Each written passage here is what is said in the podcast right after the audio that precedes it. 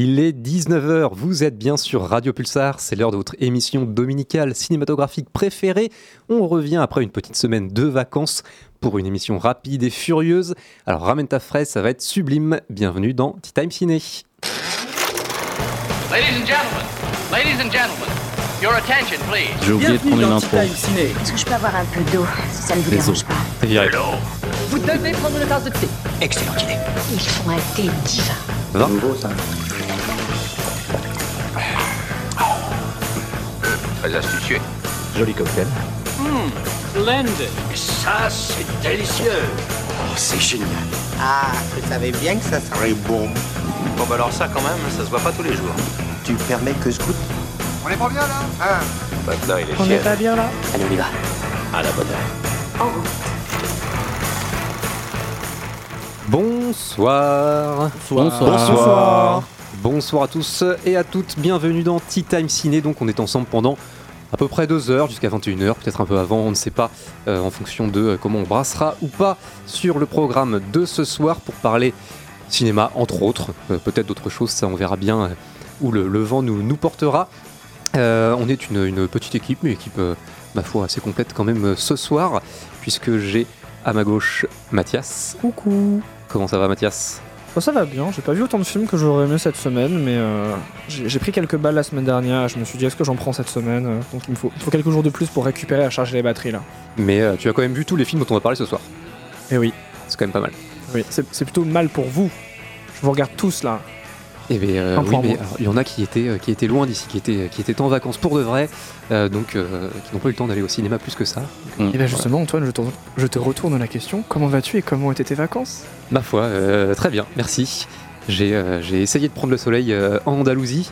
Euh, malheureusement, une bonne partie de la semaine, euh, il faisait euh, 10-12 degrés, il pleuvait, donc euh, bon, c'était pas, pas si différent euh, de Poitiers. Mais, euh, mais non, début de semaine et fin de semaine, euh, plutôt ensoleillé. Petit tour, euh, petit tour à Malaga, Grenade, Cordoue. Donc, euh, donc ouais, non, c'était plutôt, euh, plutôt chouette.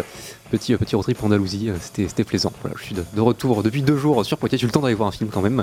Donc, donc voilà, je vais pouvoir vous en parler. Mais Dommage que tu aies choisi le mauvais film à aller voir. on en reparlera, on en reparlera. Je, je ne suis pas tout à fait d'accord avec toi. À ma droite, non, à ma gauche. Bref, non, on s'en fout. De toute Oui, façon, non, vous voyez voilà. pas le studio, ce n'est pas très important. J'ai, euh, après Mathias, Mathis. Eh oui, bonsoir tout le monde. Bonsoir Mathis, comment tu vas toi? Bah écoute, ça va, c'est bon, j'ai eu mes 30 ans, voilà. Toujours en Félicitations. vie, toujours debout. Félicitations, 30 ans. Ça fait quoi d'avoir 30 ans? Oh, euh, pas grand chose finalement. Pardon. Alors, on est un peu plus fatigué, voilà, mais, mais ça va quoi. Ça, c'est, il faut dormir plus hein, et moins boire. Oui, bon bah, et attention, je fais, je fais attention maintenant. J'ai, hâte, Voilà. de, j'ai hâte de voir ça. Je- je- Nouvelle je- décennie, nouvel homme. C'est vrai Euh, fait. c'est vrai qu'il y a une lumière qui Photo, émane de photo lui sinon fake. qui me rappelle celle de Vin Diesel maintenant que j'y attends, réfléchis. je... Hop là, c'est bon, je retrousse les manches, et voilà, je suis en mode babouiné. Est-ce que tu peux faire la gueule un peu, froncer les sourcils Mmh, la famille. Merde, c'est lui. Il est là, il était avec nous. et Il, Incroyable. il reviendra tout à l'heure pour parler de Ça, Fast on n'a jamais vu Vin Diesel et Mathis dans la même pièce. C'est vrai. C'est vrai. Attendez, j'enlève la perruque. Aïe aïe aïe. Euh, également autour de cette table, Julien. Bonsoir Julien. Et salut Antoine, salut à toutes et à tous. Comment ça va? Ben ça va, après euh, un long moment euh, où je suis pas venu quand même, ça fait trois semaines. Ouais. Mais oui, pareil, J'ai- pareil pour, euh, pour Mathis. Ouais, J'ai Euh, délaissé un peu le cinéma là, euh, ces derniers temps. Non, Donc ouais, ça, va petite- plus, donc je reviens, euh, Petite pause pour mieux Ouais. revenir euh, par la suite. c'est ça, plus fort pas. que jamais. Non, mais t'es pas allé voir Fast and Furious Non, j'ai vu plein de petits films un peu qui sont passés, mais euh, après, voilà, j'ai le temps de revenir dessus peut-être. On sait pas euh, quand j'aurai un peu de temps. Euh. Qu'est-ce que tu as vu? Euh, Mario, j'ai vu Donjons et Dragons, j'ai vu Gardien des Galaxies évidemment Day One, mais j'étais pas là, j'ai pas pu venir vu que j'étais occupé. Donc voilà, peut-être j'aurai l'occasion d'y revenir quand il y aura un- un Euh, petit On fera peut-être un petit, un petit rapide en, en- en Mm. trois mots chaque film euh, tout à l'heure. Et puis, euh, puis on verra bien. Toi, tu pourras ça. nous donner euh, ton avis. La petite rubrique, le retour de Julien, euh, Ah. il est revenu. Il est de retour. Euh, sa vengeance sera terrible. Moi, je veux l'avis sur Guardian de la Galaxie, comme ça, euh, je pense que Et il a aimé Mm. ça renforcera le narratif Ouais. en lequel je suis seul au monde à Pas de avoir dit spoil, que- pas de spoil. Euh, également pour finir autour de cette table, enfin pas vraiment, mais en, en régie, juste en face de moi, euh, Quentin. Bonsoir Quentin. Oui, bonsoir. Ça va? Ça va, ça va. Moi, euh, moi non plus, je suis pas trop allé au cinéma. J'étais, j'étais plutôt en, en irule, malheureusement. Oui, c'est Ah, vrai. heureusement. Beau- beaucoup aussi. J'avoue que même, même pendant mon, mon petit road trip euh, à l'étranger, j'ai un petit peu voyagé en Irule également. Et du bon, coup, c'est euh, c'est dur de, de résister, de, de ne pas. de ne pas appuyer sur le bouton pour allumer la console, je veux bien le reconnaître. Euh, donc bon, vous l'avez compris, personne n'a pas vu grand chose, mais on va quand même en parler. Bon, après tout, on n'est pas des professionnels, hein, vous, le, vous le savez si vous nous écoutez régulièrement. mais, euh, mais c'est bien, on, on va essayer- saboter nous-mêmes. on va essayer d'être intéressant malgré tout, mais bon, voilà, sachez que si, voilà, si vous connaissez, on on n'est pas là pour l'expertise non plus. hein. Euh, bon, on, avec un petit, peu de, un petit peu de passion, mais pas forcément beaucoup de raison, quoi. C'est c'est un, peu le- un peu le mantra de l'émission. Beaucoup de mots pour dire qu'on est fracassé au sol quand même. hein. Ouais, bah ouais, ouais. Non, mais, autant, ça, assumer. autant assumer. Euh, bref, on va parler de film du coup. Mais de quel film? On va, faire, un- on va faire un petit point dessus. Euh, on va parler avec toi, Mathias, de Omar la fraise, qui était, qui était présenté à Cannes euh, cette semaine. En séance de minuit, ouais. En séance de minuit, exactement. On va également parler de Sublime que tu as vu également, Mathias, et que j'ai vu. Voilà, et euh, on l'a un petit peu teasé. On n'est pas forcément d'accord Enfin sur, euh, sur le film. Euh, première fois, c'est vrai, dont on va parler d'un film sur lequel on n'est pas d'accord en C'est vrai, on est toujours d'accord, mais Il là, faut bien, c'est il faut bien une, première atout. Et bien sûr, on va revenir sur, sur les nouvelles aventures de Babouliné, Ah ouais. Fast and Furious X. Euh, voilà, on va vous en parler, on va vous en parler tout à l'heure. Le, le gros morceau de, de- de ces dernières semaines, Ah dirons-nous. ouais. Euh, bien sûr, le petit point box-office avant ça. Les news, forcément, on va revenir un petit peu sur le, sur le palmarès canois où on n'était pas, donc on n'a rien vu, mais on va quand même en parler. hein. Bon, voilà. Et, euh, et puis voilà, le contest à la fin, bien sûr, pour se foutre sur la gueule. Après tout. Et oui, la bagarre. plaisir. La bagarre, bien sûr. Je Euh, note que personne n'est allé voir le film de Maïwen. Étrange. C'est vrai, mais Alors. euh, on n'est peut-être pas le public. Je suis euh, vraiment hésité. surpris. Ah bah déjà, Ah tu n'as- ouais pas Ouais. 60 ans, Antoine, donc tu n'es pas le public. Je pense qu'on peut commencer par là. Parce que moi qui suis derrière une caisse de cinéma, euh, il y a des sociologies pour certains films. Euh, bon, je pense que les gens qui ont vu euh, du Barry de Maïwen, faut leur demander leur avis maintenant parce que dans 20 ans, il en restera plus beaucoup. Donc, euh, Oui. faut se dépêcher, quoi. Puis là, cet été, il y a une petite canicule qui se prépare, Aïe, aïe, on sait aïe, jamais. Accrochez-vous. bref. ce, serait quand même, Heureusement qu'il sort maintenant, finalement. ce serait quand même dommage que tout le public de, de Maïwen euh, claque avant son prochain film, quand même. Ce serait malheureux. On ne lui souhaite pas. On ne le souhaite pas. On ne leur souhaite pas. Euh, quoique, je ne sais pas. Euh, bref. Oh là là. Oh là là. Ça, ça, ça démarre fort là. 7 minutes et on a plus dérapé que dans Fast 10 quand même. C'est aussi ça, Time Ciné. C'est la magie du Time Ciné. C'est le drift. C'est le drift. Incontrôlé. Driftons sur le, sur le, le- le programme et, euh, et enchaînons du coup avec, euh, avec bah, le, le box-office et les news. News ciné. Avant les news, et je l'ai dit, un petit point sur le palmarès de Cannes, petit point box-office, euh, Mathis. Et oui, on parlait de drift et effectivement, voilà, le retour de Babouliné avec Fast and Furious 10 qui a réuni 1,1 1,1 euh, 1,1 million de spectateurs 1,1 cette semaine. spectateur. Voilà, non mais c'est compliqué le retour, voilà. Euh, donc euh, voilà, Baboulinet tape le million pour le retour de Fast and Furious. Euh, à voir si ça, euh, enfin si la tendance se confirme la semaine prochaine. hein, euh, mais je pense qu'avec le, la petite sirène, ça risque de se compliquer. Est-ce que tu aurais par hasard le chiffre du précédent volet pour les comparer au bout d'une semaine d'exploitation est-ce qu'ils en Alors étaient je crois que euh, alors Fast and Furious 9, j'avais regardé, c'était aussi 1 million, mais Ok. c'était en temps de pandémie. Ok. Il est vrai. Et ouais. Et euh, oui, non, en termes de démarrage, c'est le, c'est le quatrième ou cinquième meilleur démarrage de la saga pour l'instant, donc c'est pas non plus euh, euh, au niveau des, des précédents. Le plus gros, c'est le 7. Ouais, Euh, ouais, ouais. Évidemment, j'ai envie de dire. Pour des mais, questions euh, un peu presque morbides, hein, on peut dire. hein. C'est vrai. Ah, le dernier de Paul Walker, c'est ça? Ouais, c'est ça exactement. Mais, mais oui, oui, non, c'est pas le meilleur démarrage de la saga, mais bon, c'est un, dé- un, un démarrage malgré tout euh, relativement honnête pour, euh, pour Babouliné. Ouais, ouais, ouais. Alors, à la deuxième place, nous avons Les Gardiens de la Galaxie 3, qui cumule depuis sa sortie 2,6 millions d'entrées. Alors, euh, bon, c'est pas un gros carton Marvel, mais euh, c'est pas, euh, comment dire, un flop comme, euh, comme, euh, comme Ant-Man, qui s'était quand même bien planté. Il avait fini à combien, Ant-Man? Ant-Man, alors Si on parle de, plus. on parle de Quantum Mania? Ouais, ouais, ouais. Mais alors, moi, je, je repense surtout aux chiffres mon- mondiaux. Alors, après, je ferai un point sur Les Gardiens au niveau mondial.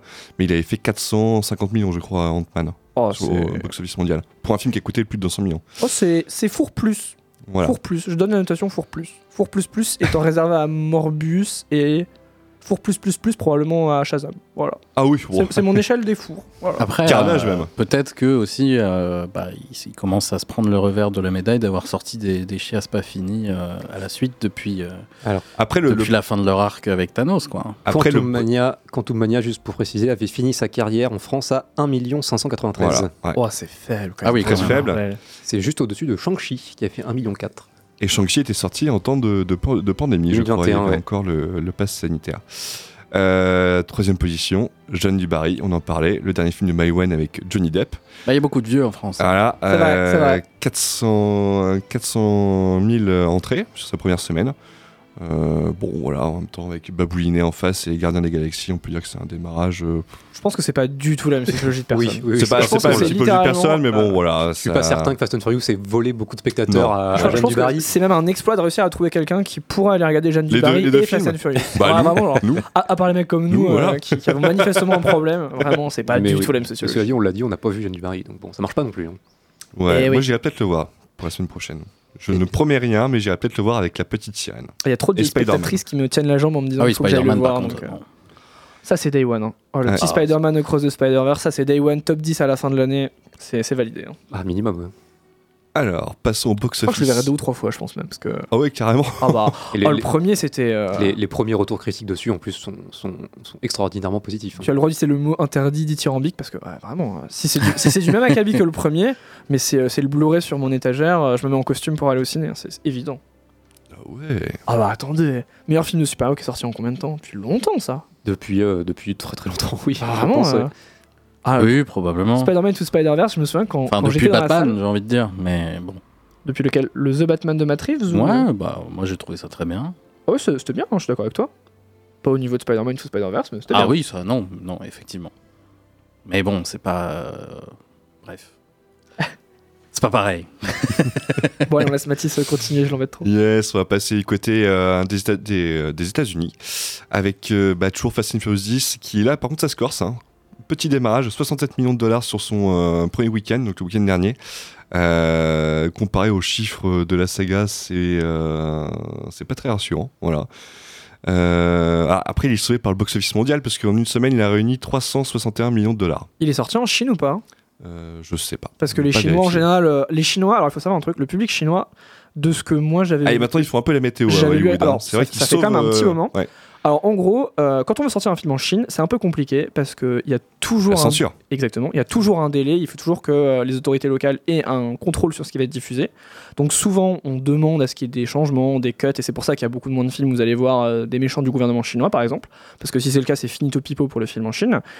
Et euh, il y a beaucoup de films qui sont sauvés en fait par leur sortie chinoise. Je pense à Warcraft le commencement qui Oui, avait vachement bien marqué Tout à en fait, Chine. ouais. Ouais, oui. Et euh, Pacific Rim aussi. exactement. Et Après, je ils sais sont que- fans de Warcraft aussi. Et il y a aussi, euh, je sais que Fast and Furious, ils ont beaucoup d'amour le public chinois. Ils aiment bien les blockbusters un peu méchants américains, euh, comme euh, justement comme les Fast. Et à l'inverse, ils sont pas hyper hyper fans de science-fiction. Mais c'est pas toujours le cas parce que, bah, par exemple, je crois qu'il y avait un Avengers, c'était probablement soit Endgame, soit Infinity War qui avait vraiment cartonné là-bas, qui avait dû faire genre 300 millions de dollars. Donc, euh, donc ouais, c'est un gros enjeu le, la sortie en Chine. Donc je serais pas étonné que sa sortie mondiale, s'il est sorti en Chine, ils la doivent à ça en fait. Et Exactement, sur- puisque du coup, pour, euh, pour euh, être précis, si j'en crois la page Wikipédia de Fast and Furious 10, voilà, pour révéler mes sources, euh, il est sorti effectivement en Chine Ouais. et il a fait pour l'instant donc euh, 108 millions euh, aux États-Unis et Canada et 109 millions en Chine. Ok, bah c'est un très bon chiffre, mais c'est pas si gros que ça si tu le compares à d'autres blockbusters américains qui ont fait euh, 200 voire 300 millions de dollars là-bas. Et en sachant que le film a coûté à peu près 300, entre 300 et 340 millions de dollars. Donc il faut au moins qu'il tape le milliard pour être rentable parce que justement les frais marketing ne sont Ouais, pas ouais. pris en compte dans, dans ce budget-là. Donc euh, je pense que là, Universal, ils sont peut-être un peu en sueur. Et Il les- faut rembourser les panneaux sur les bus Vitalis. hein. Oui, oui, C'est puis- quand même pas rien. Ouais, et les, les plans, parce que alors, justement, lors de la première, euh, Vin Diesel a avoué à demi-mot qu'il y aurait peut-être euh, pas une suite au 10, mais deux suites. Donc je pense que c'est pas encore fait, que c'est conditionné euh, selon les- le succès et les chiffres du, du dixième épisode. Ah, mais Après, là, vraiment, il va- ça, il- après le, le milliard, il va le taper, je pense. hein. Là, du coup, il est déjà. en Il a box 500 office- millions Il y a un box-office mondial, il a 500 millions. Euh, le, le milliard, à terme, il peut, le, il peut le taper. Ou alors, il sera pas loin, mais bon. Il... Pas loin, ouais, mais Il a combien? Il a deux semaines là dans Ouais, les pattes? Une semaine et semaines. demie? Au Deux moment où on semaines. parle? Ça va le faire. Ça va le faire. À peu près ou pas loin. Mais Ouais. bon, on, on sera pas loin au pire. Euh, bref. Voilà, et euh, deuxième au box-office américain, Les Gardiens, toujours, euh, qui sur le territoire US a réuni 266 millions de dollars, et dans le monde, c'est 678, 678 millions. Euh, donc on est encore un peu en dessous des chiffres du premier qui établit à 700 740 millions de dollars. Euh, Au total? Au total, oui, Ah bah, en le dépasser, 2014. Voilà, mais je pense que oui, il va, il va l'atteindre. Euh, et Mario, qui est toujours dans le top 3 euh, aux États-Unis. Voilà. Il a combien Mario? Parce qu'on l'a perdu Il d'une à a 1 milliard 1,2, 2, 1 milliard 3. Ah, il y a eu toujours 1,2 milliard. Voilà. En attendant les chiffres de ce week-end qui devraient sortir d'ici d'ici une petite heure. C'est Voilà. suffisant pour euh, qu'on soit inondé dans les euh, 8 à 10 ans à venir d'adaptation merdique de jeux vidéo. Donc, euh, Non, non, je, je, je, je leur fais confiance. Ça, ça va être chouette. Bon, euh, Ouais, ouais. on verra. On verra. Mais euh, non, ça peut, être, ça peut être chouette, ça peut être mal, ça peut être bien. Bref, on s'en fout. Euh, Non, Mathis. mais de rien, Merci. ce fut pour, laborieux. pour ce mais petit point euh, box-office. oui, mais comme le début de cette émission, ça fait un quart Oui. d'heure que c'est laborieux. C'est la ça, va reprise. encore durer, ça va encore durer euh, 1h45 euh, comme ça. Euh, soyez mais prêts. il faut dire aussi qu'il fait chaud. ici, Il fait hein. chaud, effectivement, il fait très chaud dans le studio. On sue C'est comme des euh, gorées. c'est insupportable. Et puis là, en plus, on est en, en boys club, donc euh, c'est vraiment, il y a que des, des, des gros sueurs, quoi. Voilà, c'est c'est vrai que ça sent la testo là quand même. hein. ça Je sent la transpi, la testo. C'est terrible. euh, On aurait dû venir en Marcel. un vrai plaisir. Non, non, non, on n'est pas. On va éviter. Euh, bref. Euh, enchaînons du coup sur, euh, sur les news, petit, petit bong.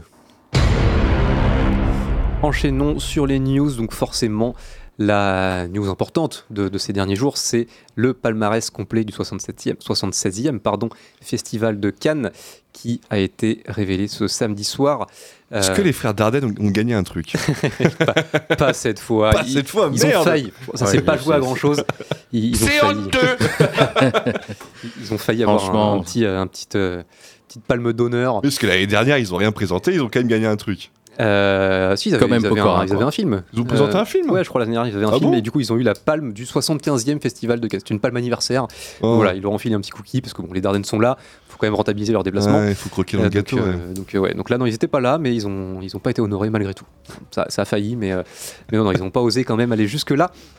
Mais il y a quand même eu euh, des prix, bien sûr, qui ont été euh, donnés par le jury présidé par Ruben Oslund, qui avait, qui avait remporté la palme l'an dernier. Euh, pour refaire le point très rapidement sur le palmarès complet, du coup, mention spéciale pour le court-métrage, quand même, pour les citer, pour Phare de Gunur Martin Dottir Schluter, euh, palme d'or du court-métrage pour 27 de Flora Anna Bouddha, caméra d'or, donc qui récompense le prix du meilleur premier long-métrage qui a été décerné à L'Arbre au papillon d'or de Anne Pham Tien. Concernant le prix du scénario, il est revenu à Yuji Sakamoto, donc le scénariste de Monster de Hirokazu Koreeda. Film, dont on parlera sans doute dans l'émission lorsqu'il sortira. Toujours intéressant, un, un film de, de. Prix de la mise en scène pour Tranan Hung pour La Passion de Dodin Bouffant, qui a beaucoup fait parler. Le film, il y a des, très pour et des très contre, euh, visiblement. Euh, film qui, euh, qui fait débat sur sa manière de mettre en scène euh, justement son, son histoire. Mais bon, il a eu le prix de la mise en scène euh, récompensé du coup par le jury. Prix d'interprétation féminine pour Merve Dizdar pour Les Herbes Sèches, le nouveau film de Nuri euh, Bilge Ceylan, le réalisateur turc qui avait eu la palme il y a quelques années pour, euh, comment s'appelait-il, ce film turc dans la neige de 3 heures. Je là. ne pourrais pas t'aider. Bref, vous, me, vous me corrigerez, vous me préciserez ça rapidement. Euh, prix d'interprétation masculine pour Koji Sakusho dans Perfect Days de Wim Wenders. Euh, Wim Wenders, toujours là. Euh, increvable Wim Wenders. Prix du jury pour Les Feuilles Mortes d'Ari Korismaki, habitué également du, du festival. Grand prix pour The Zone of Interest de Jonathan Glazer, qui a l'air euh, qui a l'air Que des bons retours. très très euh, dur, très très Oh spécial. bah, je suis allé voir la conférence. Euh, Maintenant, je suis un expert du nazisme. Envoyez-moi. Film, euh, film donc qui suit la vie de famille euh, quotidienne du, euh, du directeur, du responsable de euh, d'Auschwitz, voilà, qui a donc sa maison collée au mur de d'Auschwitz, où on suit donc voilà la vie de famille de, de, Rudolf Heuss. de ce responsable exactement. Euh, donc, euh, donc film qui a l'air qui a l'air euh, lourd, on va dire, mais, mais qui peut être ouais, très très intéressant. Je suis, je suis vraiment très curieux de, de voir ce film, mais ouf, ça a l'air ça a l'air un peu raide. hein. Grand prix en tout cas pour pour ce film et la Palme d'Or a été remise à Anatomie d'une chute de Justine Trier. euh, qui, euh, qui a eu quelques mots euh, là aussi un petit peu, un petit peu lourds et pesants envers, envers notre, notre cher gouvernement, ce qui fait beaucoup parler depuis, euh, depuis samedi soir.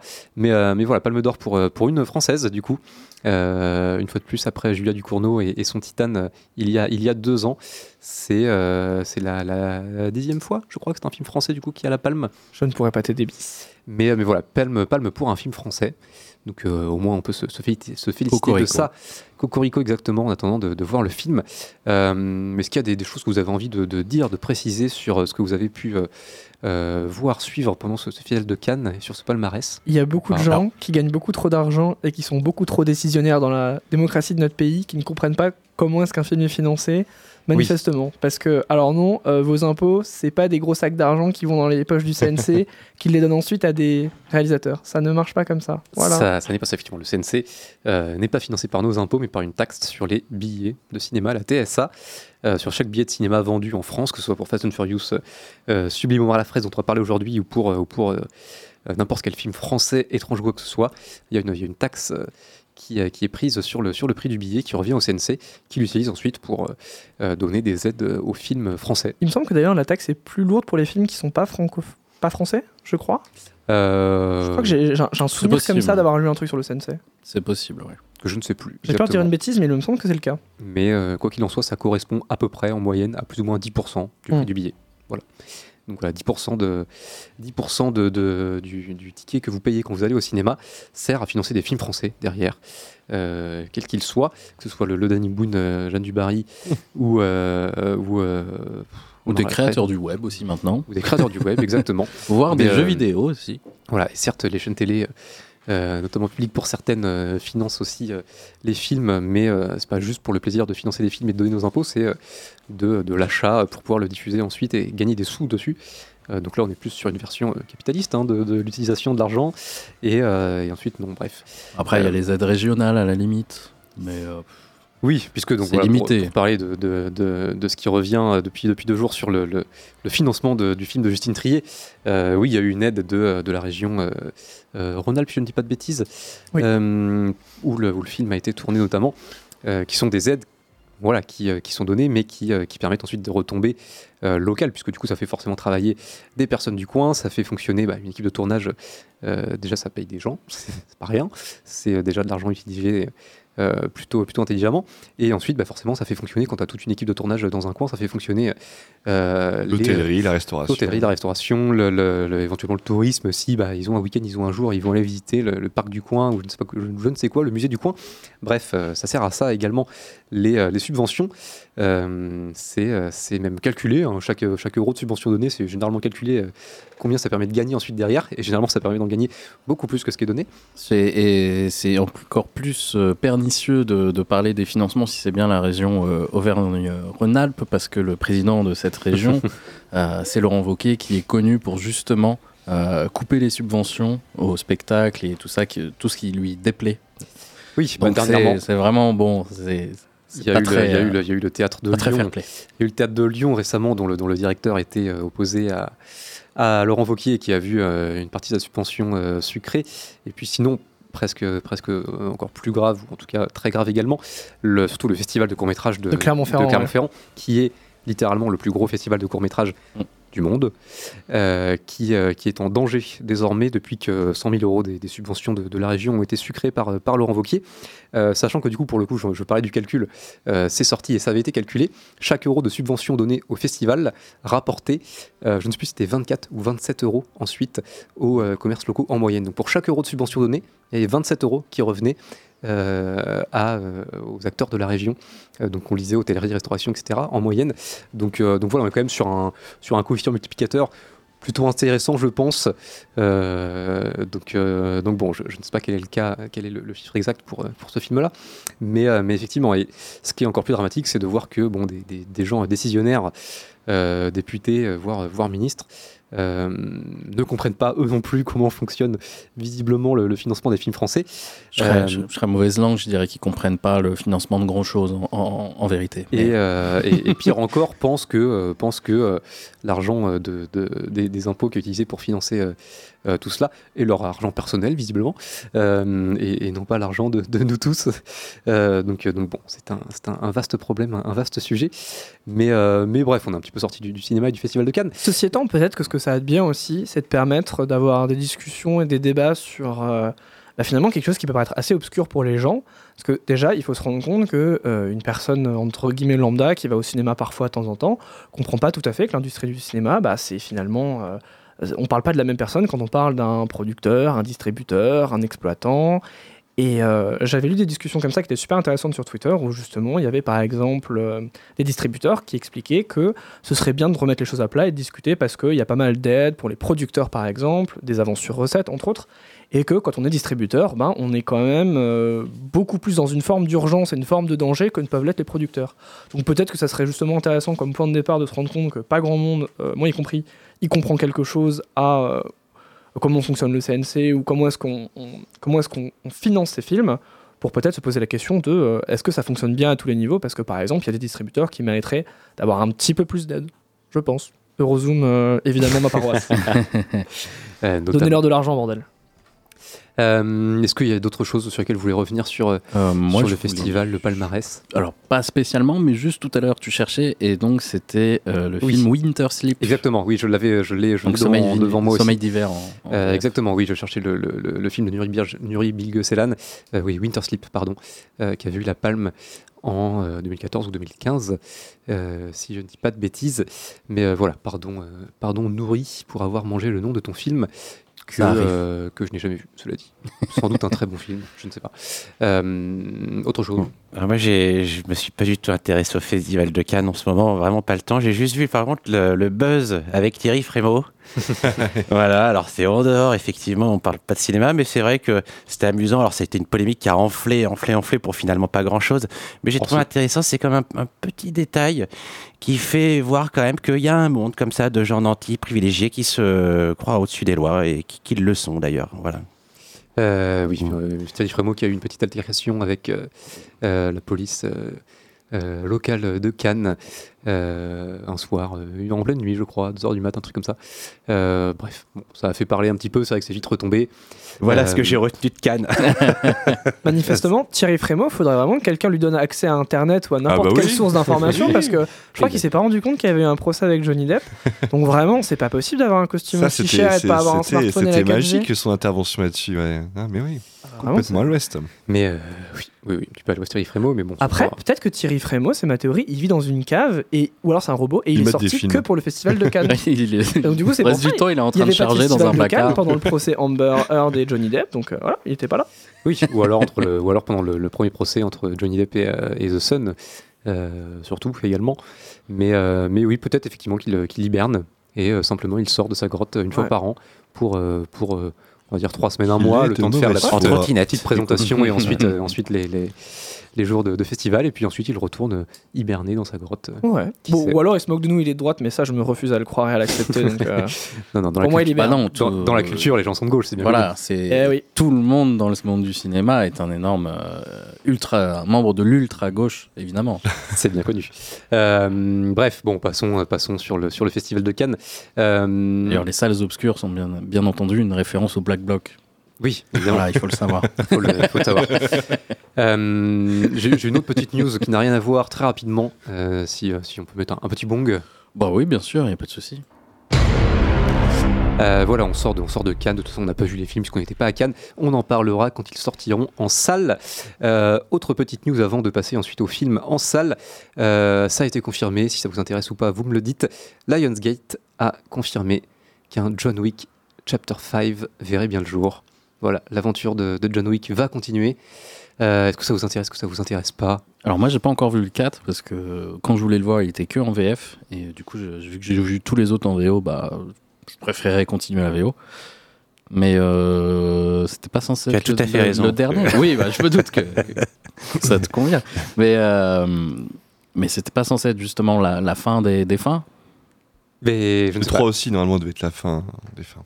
Mais, euh, mais après tout, euh, John Wick est immortel. Et, euh, l'aventure, l'aventure continuera. Après, en plus, on m'a dit que c'était une très bonne euh, une très bonne fin, une très bonne conclusion, que c'était le meilleur des quatre. Alors pour le moment, je l'ai pas vu, mais mais, euh, mais bon, quoi qu'il en soit, il y en aura un cinquième. Donc, Et un Oh. sixième. peut-être. Bah qui ouais. sait. Bah, tant que les métriques seront bonnes, il y en aura d'autres. Bah voilà, c'est c'est Hollywood, hein. on a l'habitude maintenant. Après, Kino, il est. Ça a beau pas se voir sur sa tête, il vieillit quand même un petit peu à force. Bah, regarde Tom Cruise à 60 balais, il continue à faire des loopings en avion. hein. Ouais, mais Tom Cruise, il, Ah, c'est une pas autre foutu classe. comme nous. Tom Cruise, il, il- il voit probablement le sang d'enfant pour réussir à se régénérer et à se rajeunir. Donc. Euh, bref, bon, on verra bien quand euh, ce sera annoncé, euh, quand on aura un scénario, euh, etc. Un Mais, euh, scénario. C'était. euh, oui. John Wick. sait? Bon, ça peut servir. Ouais. Potentiellement, qui sait? Que- Soyons. Ce euh, qui est important, c'est les bagarres. Ouais. Oui, ayons un petit peu d'espoir, euh, malgré tout. Euh, bref, bon, globalement, on s'en fout, c'est pas très grave. Euh, voilà pour les news, on va, on va s'arrêter là. On va faire une petite, petite pause, un petit entracte musical avant de vous parler d'Omar la fraise et de Sublime. Qu'est-ce qu'on s'écoute, Quentin, pour cette première entracte musicale? Alors, on va s'écouter The Mystery of Inisherin, donc tiré du film Les Banshees Formidable. de Inisherin. Donc, une musique composée par Carter Burwell. Burwell, je ne sais pas Carter exactement Burwell, euh, ouais. comment le prononcer. Et on se retrouve voilà. dans quelques minutes sur Radio Pulsar dans Tea Time Ciné. À tout de suite.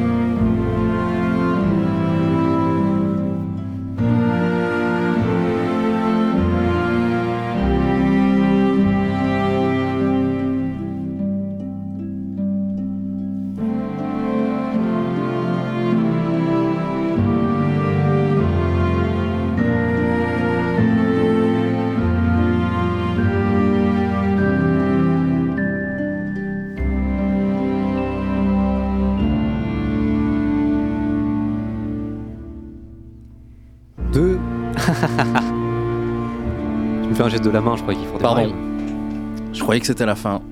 Autant pour moi. Euh, de retour dans Tea Time Ciné et désolé à Carter Burwell pour avoir saccagé la fin de ce formidable morceau Mystery of Inisherin. Après, t'étais sur le temps. C'est dit deux exactement. Bah oui, en même je- temps. je- j'entends que j'entends que la musique euh, baisse. euh, C'était parfait. Je, redémarre. hein.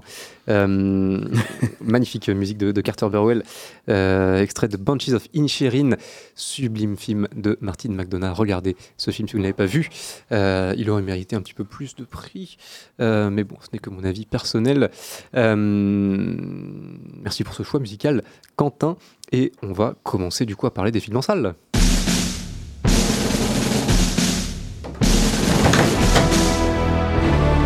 Mais il est fou. Excité en salle. Les films en salle, euh, on va parler bien évidemment tout à l'heure de Fast and Furious X euh, avec, euh, avec Mathias et Mathis. On va parler de Sublime également, mais pour commencer, on va revenir sur Omar la fraise que tu as vu Mathias, euh, qui était présenté du coup à Cannes, on l'a dit en séance de minuit. Alors qu'est-ce que ça vaut Omar la fraise? Eh ben, Omar la fraise, ça vaut son pesant de cacahuètes. Omar la fraise, donc, c'est le premier long métrage de fiction de son réal qui s'appelle Elias Belkedar. Je vais rapidement vous lire le synopsis. Après, je vais vous donner mes, mes comment dire, Impression. comment- mes impressions enjouées. Merci de m'avoir sauvé. Alors, Omar la fraise. euh, Donc, Omar, interprété par Reda Kateb, est plus connu sous le nom d'Omar la fraise, un bandit à l'ancienne. Donc, euh, l'époque du grand banditisme, les mecs qui portaient les ray les chemises et qui n'hésitaient pas, à se- qui n'hésitaient pas à se salir les mains. Il est malheureusement contraint, une fois sa condamnation euh, annoncée à Paris, à fuir en Algérie, donc la terre de ses ancêtres, parce qu'il est originaire mais il n'y a jamais vécu. Et il va y vivre de petites magouilles, accompagné de son illustre acolyte, Roger. interprété par un Benoît Magimel euh, bien suant, bien chemise, euh, bien en roue libre, et j'ai adoré. Le Benoît Magimel qu'on aime. Exactement. Après avoir régné sur le milieu du banditisme parisien et français pendant des décennies, ils doivent ensemble accepter leur nouvelle vie en Algérie alors qu'ils n'ont jamais vécu quelque chose de similaire jusqu'à présent. Est-ce qu'ils vont décider de continuer dans leur petite magouille et essayer de faire du pognon facile? Est-ce qu'ils vont décider de se ranger, de se mettre au vert et de vivre à l'algérienne tranquillement? Ou est-ce qu'ils vont faire des rencontres? Eh ben écoutez, ça, je vous le laisse, je vous laisse le découvrir en allant voir Omar la fraise. Alors Omar la fraise, c'est quoi Bah petit coup de cœur, il était passé à Cannes en sens de minuit, comme tu l'avais dit Antoine, et il y avait eu quand même de très bons retours sur le film. Grosso modo, la plupart des retours, et euh, le mien s'ajoute à cela, c'est que c'est une histoire de gangster sensible, mais surtout une histoire d'amitié, une bromance absolue entre un Reda Kateb que j'ai trouvé dans une transe. euh, totale, Ah, il m'a complètement convaincu, et un Benoît Magimel qui, qui transpire, qui fume des cigarillos et qui s'en sort super bien dans son rôle de petit baron, de petit magouilleur, euh, de mec qui a des liasses d'argent sous la chemise hawaïenne. Euh, cette bromance, qu'est-ce qu'elle était agréable. Et on sent tout à fait leur harmonie en dehors de l'écran, on sent leur amitié largement consommée entre de l'abdance, de martini et d'oreilles de coke. Quel bonheur de voir ça à l'écran. Euh, ils sont rejoints dans le film par l'étincelante Myriam Amiar, qui joue Samia, une employée de, biscuit- de biscuiterie, euh, où va finir par travailler le personnage de Reda Kateb. Ça arrive assez tôt dans le film, donc je ne spoil rien. Et qui va évidemment changer la dynamique, je ne vous dis pas comment, de leur relation. Le film est drôle, il est terriblement drôle et il se passe plein de choses différentes. C'est un énorme melting pot. En un peu plus d'une heure et demie, il y a des, effu- des effusions de sang qui rappellent complètement Tarantino. Il y a une dynamique très Californication entre euh, un mec euh, plutôt sympathique qui Reda Kateb et son acolyte Roger qui est un peu son espèce de pseudo-agent mais qui est un peu le mec qui essaie de le sortir de la merde. C'est hyper beau. Je recommande particulièrement pour ceux qui seraient amoureux de, la ville d'Alger tout simplement où ça a été entièrement filmé. Et vraiment le film, quel bonheur, quel bonheur. En plus, le film a quelque chose de très personnel dans la mesure où le personnage euh, d'Omar, euh, je perds mes mots aujourd'hui, euh, a en commun avec son réalisateur d'être non pas né en Algérie, mais d'avoir des parents qui, qui y sont nés. Et ça, je trouve que c'est super intéressant. En gros, le réalisateur montre une vision de l'Algérie comme étant euh, celle de quelqu'un qui n'y a jamais posé le pied, Hmm. mais qui en est originaire. Donc du coup, le personnage de Reda Kateb est souvent dans cette situation où en fait les gens ont l'impression que c'est un mec du coin, mais pas du tout. Lui, c'est un gros Parisien, il parle pas l'arabe, euh, il est toujours un peu paumé, euh, le souk, ça le fait un peu chier. Et puis bon, bah, pour lui, l'Algérie, c'est un peu une terre de magouille, quoi. On va là-bas en vacances ou pour faire du pognon avec de la drogue. Et je trouve que le film retransmet très très bien ce sentiment de euh, je me moque éperdument de la façon dont l'Algérie est vue par les gens qui pensent que c'est le Club Med euh, euh, featuring des pickpockets. Je trouve que le film s'en sort vachement bien là-dessus. Il a un recul énorme sur lui-même, c'est extrêmement drôle. Il est à certains moments très humain, avec le personnage d'Omar, avec le personnage de Roger, mais aussi avec tous les autres personnages, par exemple une bande de gamins en fait qui vit de petits larcins, un peu, à la façon d'Omar. Et il ne sombre jamais dans le misérabilisme. Donc voilà, c'est un film qui, pue les vacances, qui pue la bromance, euh, qui pue la cocaïne, et c'est super. Voilà, je passe un très bon moment, c'est très drôle. Je me suis tapé de, de véritables barres, il y a des moments où j'ai vraiment rigolé, il y a des scènes qui sont extrêmement inspirées, donc euh, franchement, je le recommande complètement Omar la fraise. Eh bien, merci pour, pour ce retour, euh, comme tu l'as dit, euh, très enjoué sur, euh, sur Omar la fraise, que, euh, qu'effectivement, je pense que je vais essayer d'aller voir euh, et de, de rattraper parce que euh, tous les retours sont assez unanimes hein, sur, Ouais. euh, sur ce film-là. Tout le, monde, tout le monde en ressort, en ressort assez enjoué et, euh, et reconnaît le, le talent d'interprétation de, de son casting et notamment, et notamment le casting principal hein, qui, euh, Ah bah Reda Kateb et Benoît Magimel ça fonctionne super bien. On sent que c'est des gros potes hors de l'écran. Donc euh, là, quand on les met dans un buddy movie débile au bled, euh, où on leur dit Ok, donc euh, maintenant ce que tu vas faire, c'est que tu vas courir, tu vas planter un mec, après tu vas prendre de la coke, ensuite tu vas être à poil dans ton salon et faire de l'aérobic avec ton pote. Enfin, vraiment, c'est. Il y, a- y a un côté, c'est. Ouais, c'est complètement décomplexé, ça fonctionne super bien. Quoi. Super bien. Et je le rajoute parce que je l'ai oublié, mais la bande-son est géniale. Donc euh, la bande-son, parfois, il y a de la musique électronique qui arrive de façon complètement random et ça marche super bien. Et parfois, c'est vraiment de la musique traditionnelle algérienne. On se prend un gros Youzina en, scène d'ouverture où on voit, on voit Magimel et, et Kateb euh, qui sont en costard dans le désert. Ils sont en train de se raconter des conneries de banalité. Puis d'un coup, ils filent un sac à un mec, et un mec se fait trancher la gorge. Et on se dit, ah ok, c'est vraiment euh, le, le banditisme cool, le banditisme en vacances. Et ça fonctionne super bien. C'est une caricature énorme et c'est génial. Très bien, eh bien, eh bien merci Ça donne pour, envie. pour ce retour euh, enjoué, effectivement, et ça donne envie. Euh, film, film recommandé par Mathias, du coup, Omar la fraise, euh, que vous pouvez voir au CGR Castille si vous êtes sur Poitiers. Et en plus, puisqu'il me reste une minute selon le conducteur, je vais le dire. Le cinéma algérien, c'est génial. En ce moment, j'ai l'impression que ça fonctionne plutôt bien. Je sais qu'il y a la dernière reine qui arrive en salle. Là, on a Omar Mm. Lafraise. Il y a quelques années, je sais plus si c'est le festival d'Angoulême ou de La Rochelle, qui avait proposé justement une sélection spéciale film algérien. J'avais beaucoup aimé euh, Une histoire d'amour et de désir. J'avais beaucoup aimé Abou Leila. Donc, euh, vraiment, le cinéma algérien, c'est super. Et en plus, c'est super de voir des gens arriver au cinéma et dire Bah écoutez, euh, moi j'ai pas l'habitude de venir, mais je suis algérien. J'ai vu qu'il y avait un film algérien. Donc, je me suis dit Je vais y aller et avoir des bons retours, c'est super. Donc voilà, c'est cool d'avoir un cinéma qui est varié, c'est cool d'avoir un cinéma qui montre plein de choses différentes, c'est cool d'avoir des réels qui ont 35 ans et qui peuvent dire bah je fais un film sur le pays euh, dans lequel euh, j'ai pas vraiment grandi mais j'y suis allé en vacances et je prends Reda Kateb et Benoît, Benoît Magimel qui prennent de la coke. C'est super d'avoir tout ça. Mais, euh, mais c'est vrai que ça donne envie, ça donne envie et, donc n'hésitez pas à aller, découvrir ce film et découvrir le, cinéma, le cinéma algérien qui, qui mérite effectivement d'être découvert si, si vous ne le connaissez pas. Merci. Euh, Mathias pour ce retour. Euh, on va enchaîner avec le prochain film et, euh, et juste oui le conducteur c'est c'est un truc indicatif hein, si j'avais envie de l'exploser ce n'est pas moi qui vais t'en empêcher mais cela dit il est 40 tu devais finir ta chronique à 40 c'est absolument parfait Merci, on va pouvoir du coup enchaîner sur, sur le film suivant. Petit bong. On va enchaîner sur un autre film que tu as vu également, euh, Mathias, et que j'ai vu.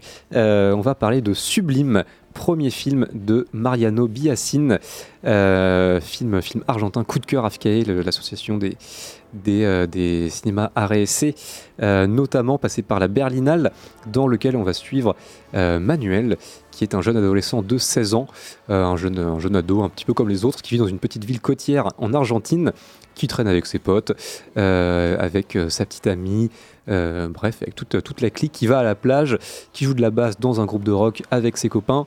Euh, bref, une petite routine parfaite et euh, relativement classique pour un, garçon de, son âge. Mais tout cela va un petit peu se compliquer lorsqu'il va se rendre compte qu'il commence à ressentir quelque chose de spécial, un petit frissonnement intérieur pour son meilleur ami Felipe, qu'il connaît depuis, depuis l'enfance et avec qui il, joue et, il traîne. Et donc voilà, il commence à se rendre compte que euh, euh, lorsqu'il est avec lui, lorsqu'il passe du temps avec lui, bon, il y a peut-être euh, peut-être des petits papillons qui, qui tournicotent dans son ventre et tout ça, tout ça le perturbe. Et donc on va suivre un petit peu cette, cette découverte-là de, de, ce, de ce sentiment, sentiment homosexuel du coup pour, pour un de, de- de ses amis. Je sais qu'on va pas être d'accord sur, sur ce film, puisqu'on en a parlé, Mathias. Pour le coup, moi j'ai trouvé ça vraiment, vraiment très beau, vraiment, vraiment assez touchant. Euh, on, va, on va en reparler, mais le, rythme est assez, euh, assez lent, assez lancinant. Euh, comme comme on le disait, c'est un film dans lequel voilà, les personnages ont une routine, ils vont à la plage, ils jouent de la musique, ils, se croisent. Et du coup, le film va être, va être construit un petit peu comme ça, sur une sorte de, boucle où on va les voir traîner ensemble, on va les voir répéter de, de la musique avec, avec leurs instruments en bande, on va les voir traîner à la plage. Et, euh, et puis on va les revoir euh, traîner ensemble, on va les revoir euh, jouer de la musique et aller à la plage et, et ainsi de suite. Un petit peu, c'est un peu le quotidien Ça euh, penser à Make to My Love. euh, que je n'ai pas vu, mais euh, peut-être. En tout cas, c'est leur quotidien qui est, des euh, répétitions comme ça d'un groupe. C'est leur, quotidien qui est routinier. Du coup, le film va être un petit peu routinier aussi. Euh, moi, c'est quelque chose qui m'a pas du tout dérangé. Euh, ce, côté, euh, ce côté lancinant, moi, ça m'a un petit peu fait penser à, comment s'appelle-t-il je, perds le nom des films aujourd'hui. C'est une catastrophe. Le film avec Timothée Chalamet et euh, tac tac tac euh, Chalamet qui a des sentiments homosexuels pour euh, Call Me by Your Name. Voilà, pardon. Ah oui. Euh, Ah oui, avec le cannibale. Exactement, avec, euh, avec Cannibal Lecter.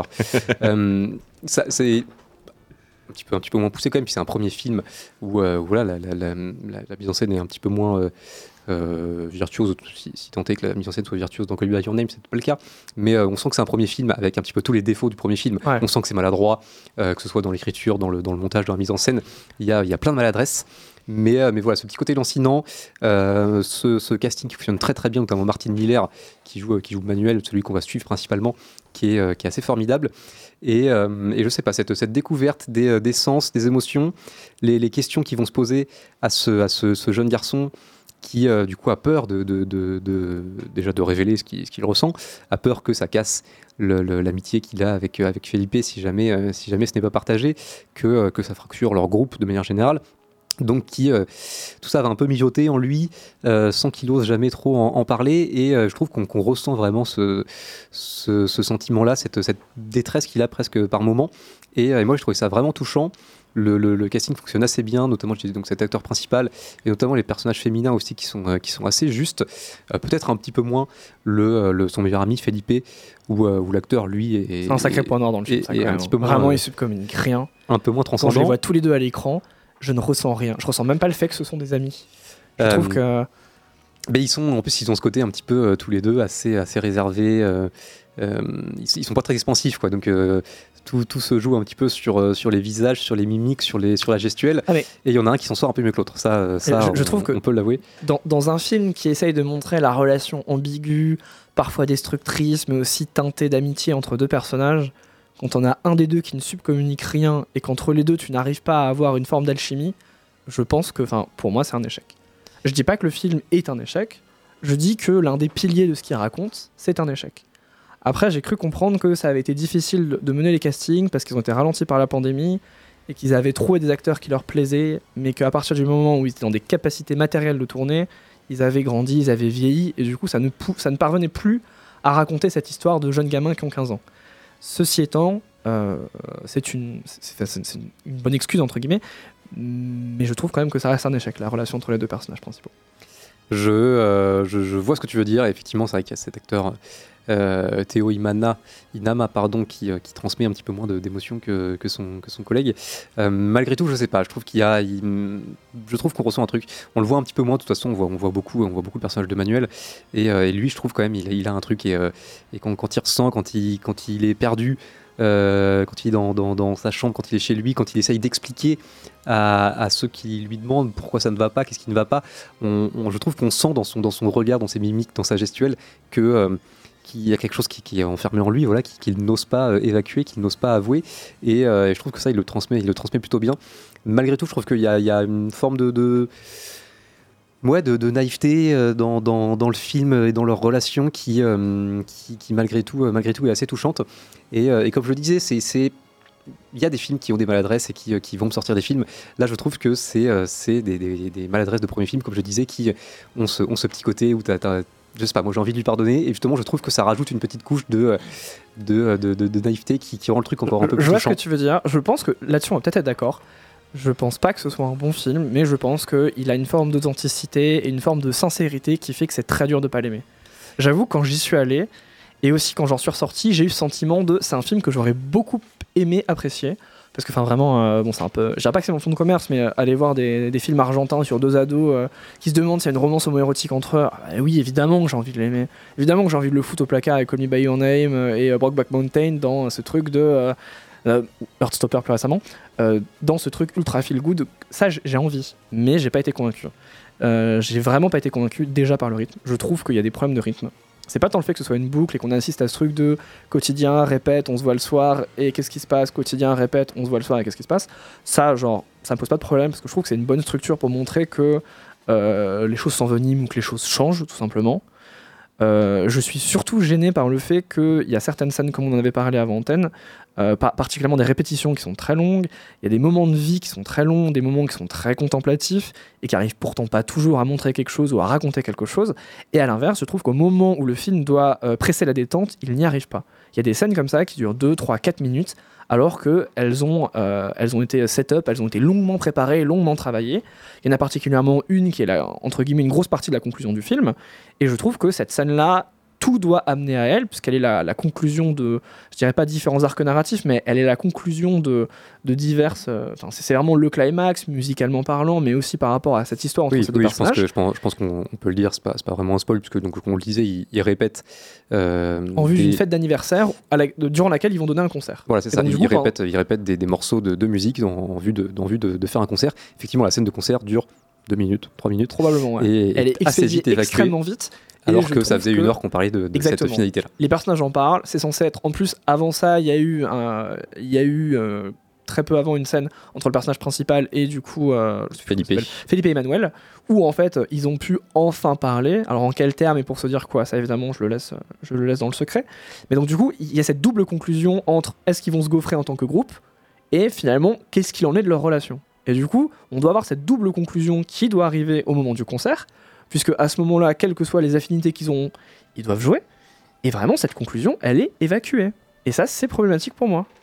C'est problématique, mais euh, et je suis assez d'accord sur le fait que la scène de concert, il y, a- quelque chose qui ne fonctionne pas dedans parce qu'effectivement, elle est, elle set-up euh, pendant, euh, pendant, plus d'une heure et, elle dure deux minutes et elle est tout à fait lambda cette scène de concert.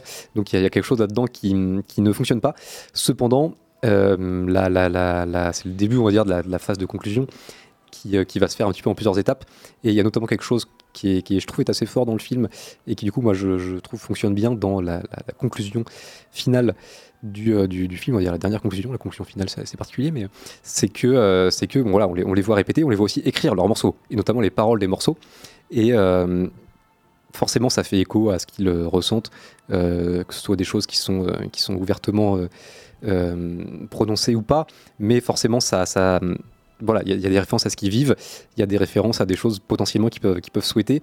Et voilà, dans les paroles de- des- des chansons, il y a, y a, des, y a des, phrases qui sont, qui sont prémonitoires en quelque sorte. Oui. Et, euh, et en fait, la vraie conclusion euh, qui, euh, qui, vient, qui vient terminer le film fait écho justement à ce qui est, à ce qui est chanté lors de, lors de ce concert et, et lors des répètes.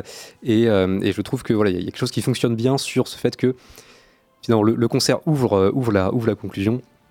Et, et en fait, le, le- le- le final est, euh, est prémonitoire dans, les paroles des, chansons. Et hum, ça, je trouve qu'il y a quelque chose qui, fonctionne là-dedans que je trouve assez, beau. Et, euh, et en tout cas, moi, la, finalité du film, vraiment la scène finale, c'est exactement la scène à laquelle je m'attendais. Ça pourrait être un très faux, ça peut être une qualité, mais, euh, mais je trouve que la manière dont elle est amenée est assez subtile et, et assez réussie.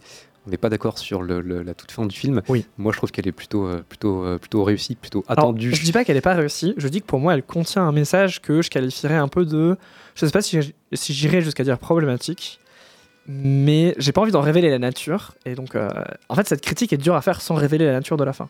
Ceci étant, je trouve que pour moi, euh, je peux accepter qu'elle soit cohérente, mais je la trouve un petit peu problématique. Euh, et pour parler complètement d'autre chose, une chose que j'ai aimé dans le film, c'est que c'est un film qui euh, ne sort pas les mouchoirs pour parler d'homophobie. Et ça, je trouve que c'est finalement euh, des films qui parlent de, euh, de romances homosexuelles et euh, de garçons qui se découvrent. On en a vu, on en connaît.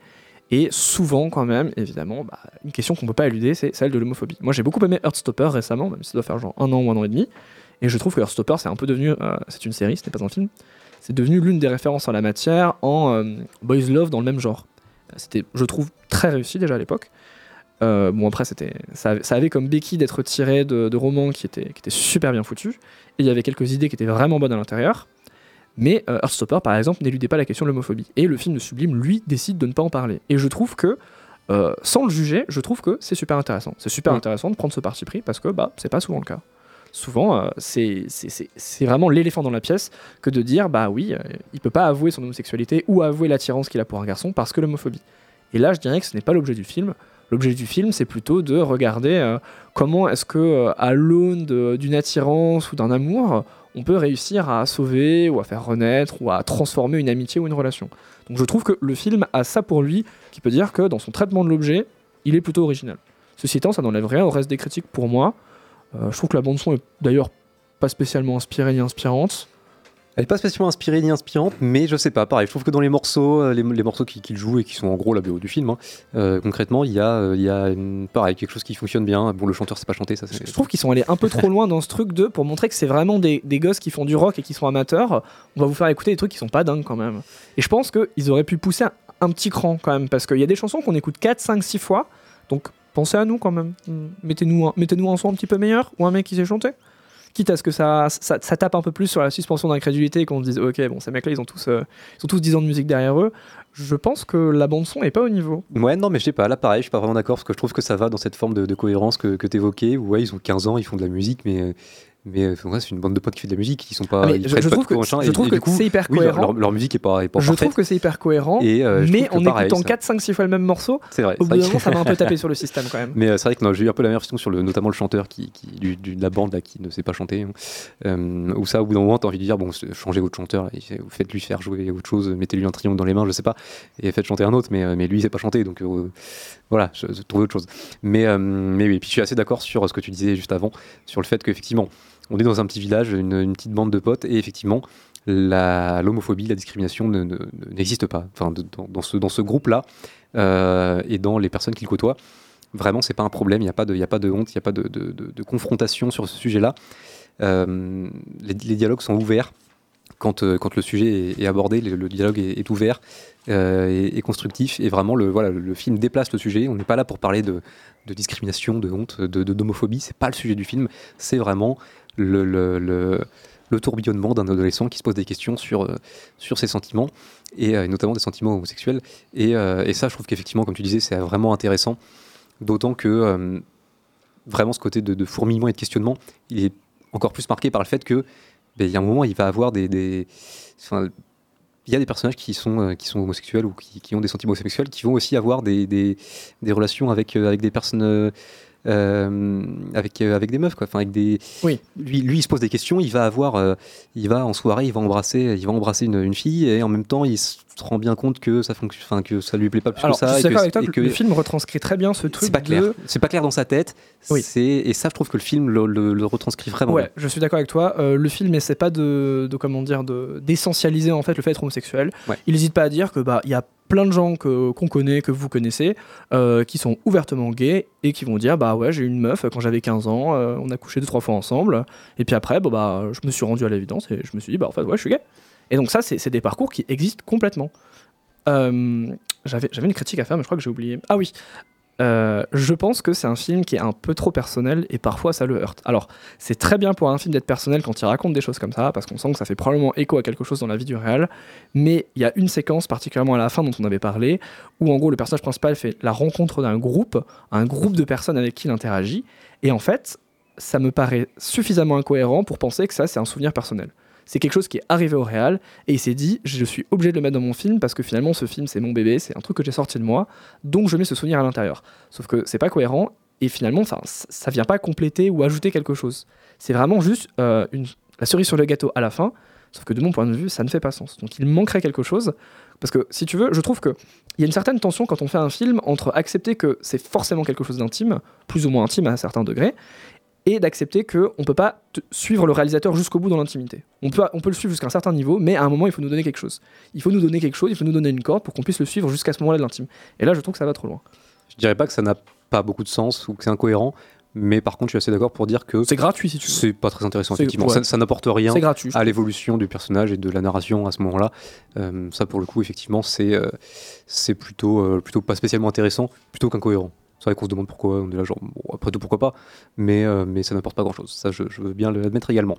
En tout cas, ouais, je sais pas, on, on sera pas forcément d'accord là-dessus, mais moi, je trouve que vraiment, c'est un, un très joli, euh, très joli euh, premier film qui, qui, moi, personnellement, m'a touché, qui est, bourré de, est bourré de défauts, est bourré de maladresse, mais, mais malgré tout, je trouve qu'il arrive à, à emporter quelque chose. Et, à- et surtout, je trouve qu'il transmet vraiment très bien ce qu'il veut transmettre. Et malgré les maladresses, il, il arrive à faire passer ce qu'il veut faire passer. Et ça, je trouve que déjà, c'est euh, vraiment, c'est vraiment une belle chose. Et, hum, et ouais, non, moi, je trouvais ça pas sublime, mais, euh, mais joli. Ouais, je pense qu'on peut s'accorder là-dessus. C'est un peu ce rencard. C'est un peu ce rencard euh, un peu naze de quand on avait 15 ans et demi, qu'on allait au ciné avec quelqu'un et que les mains se sont touchées et que c'était super cringe. C'est même dans ses défauts, finalement, c'est vachement authentique. Donc ça, ça a au moins le mérite d'être une, une proposition qui est assumée, qui va au bout de ce qu'elle fait. Euh, ceci étant, mon sentiment, c'était quand même que la soirée est passée euh, très lentement. C'était vraiment mon ressenti, euh, 1h40, euh, ressenti réel 2h30. J'ai vu des blockbusters qui sont allés plus vite. Donc, euh, Je, euh, je- ah, je- alors que j'avais vraiment envie, parce que le Boys Love, j'aime beaucoup, donc euh, j'étais un peu déçu quand même. Mais ouais, non, bah voilà, moi je, ne partage pas cet avis-là. Je, recommande, je recommande euh, chaudement le film. Voilà, soyez, soyez Alors, juste. pour autant, je le recommande quand même. Je trouve que c'est super intéressant parce que.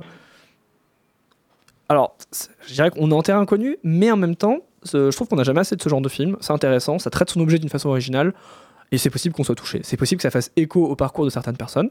Euh, je pense que ça le fera vraiment nettement parce que, enfin, je veux dire, j'ai des amis où quand j'ai vu le film, je me suis dit, ok, j'ai pensé à eux, j'ai vu leur tête dans mon esprit, j'ai vu leur visage en moi, et je me suis dit, ok, il- faut qu'ils aillent voir ce film, ou à l'inverse, il faut qu'ils n'aillent pas voir ce film.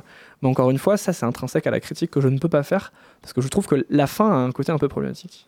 Mais là-dessus aussi, on n'était pas d'accord. On n'était pas d'accord là-dessus, mais bon, on ne peut pas être euh, d'accord euh, tout le temps. Euh, en tout cas, Sublime, voilà, malgré tout recommandé. Euh, premier film de Mariano Biassin. Euh, voilà, petit coup de cœur. Euh, petit coup de cœur, pas vraiment, mais, mais, mais joli film, voilà, comme je l'ai dit.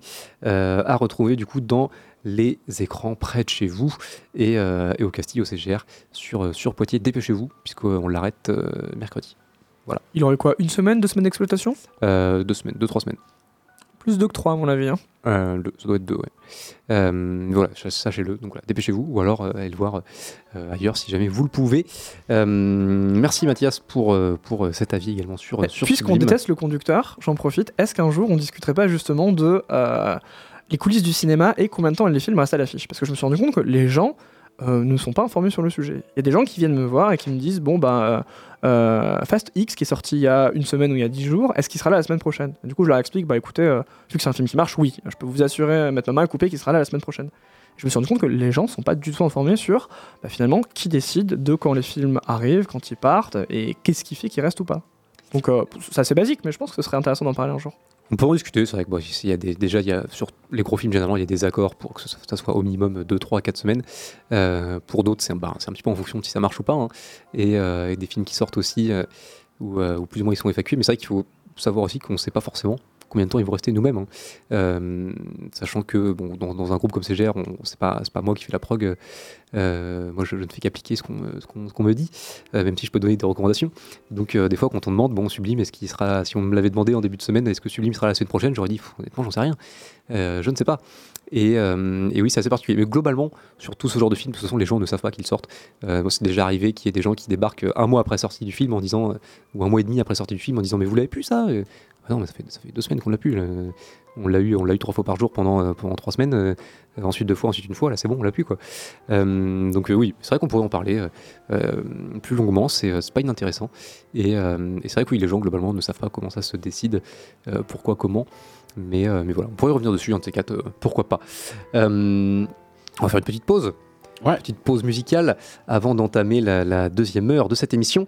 Qu'est-ce qu'on s'écoute cette fois, DJ Quentin On va s'écouter Kill Me Pretty de euh, Tamio Okuda, donc, euh, qui est euh, le générique de fin de Bullet Train. Très bien. Et on se retrouve juste après dans Tita Ciné sur Radio Pulsar.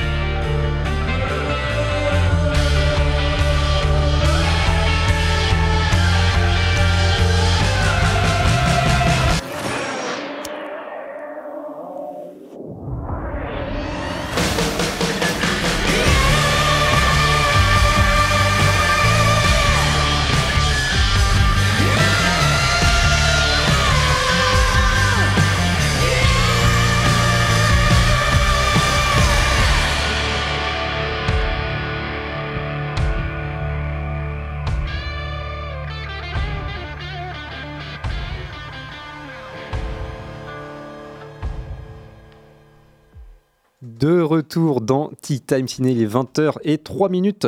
Euh, Qu'est-ce qu'on vient de s'écouter, Quentin?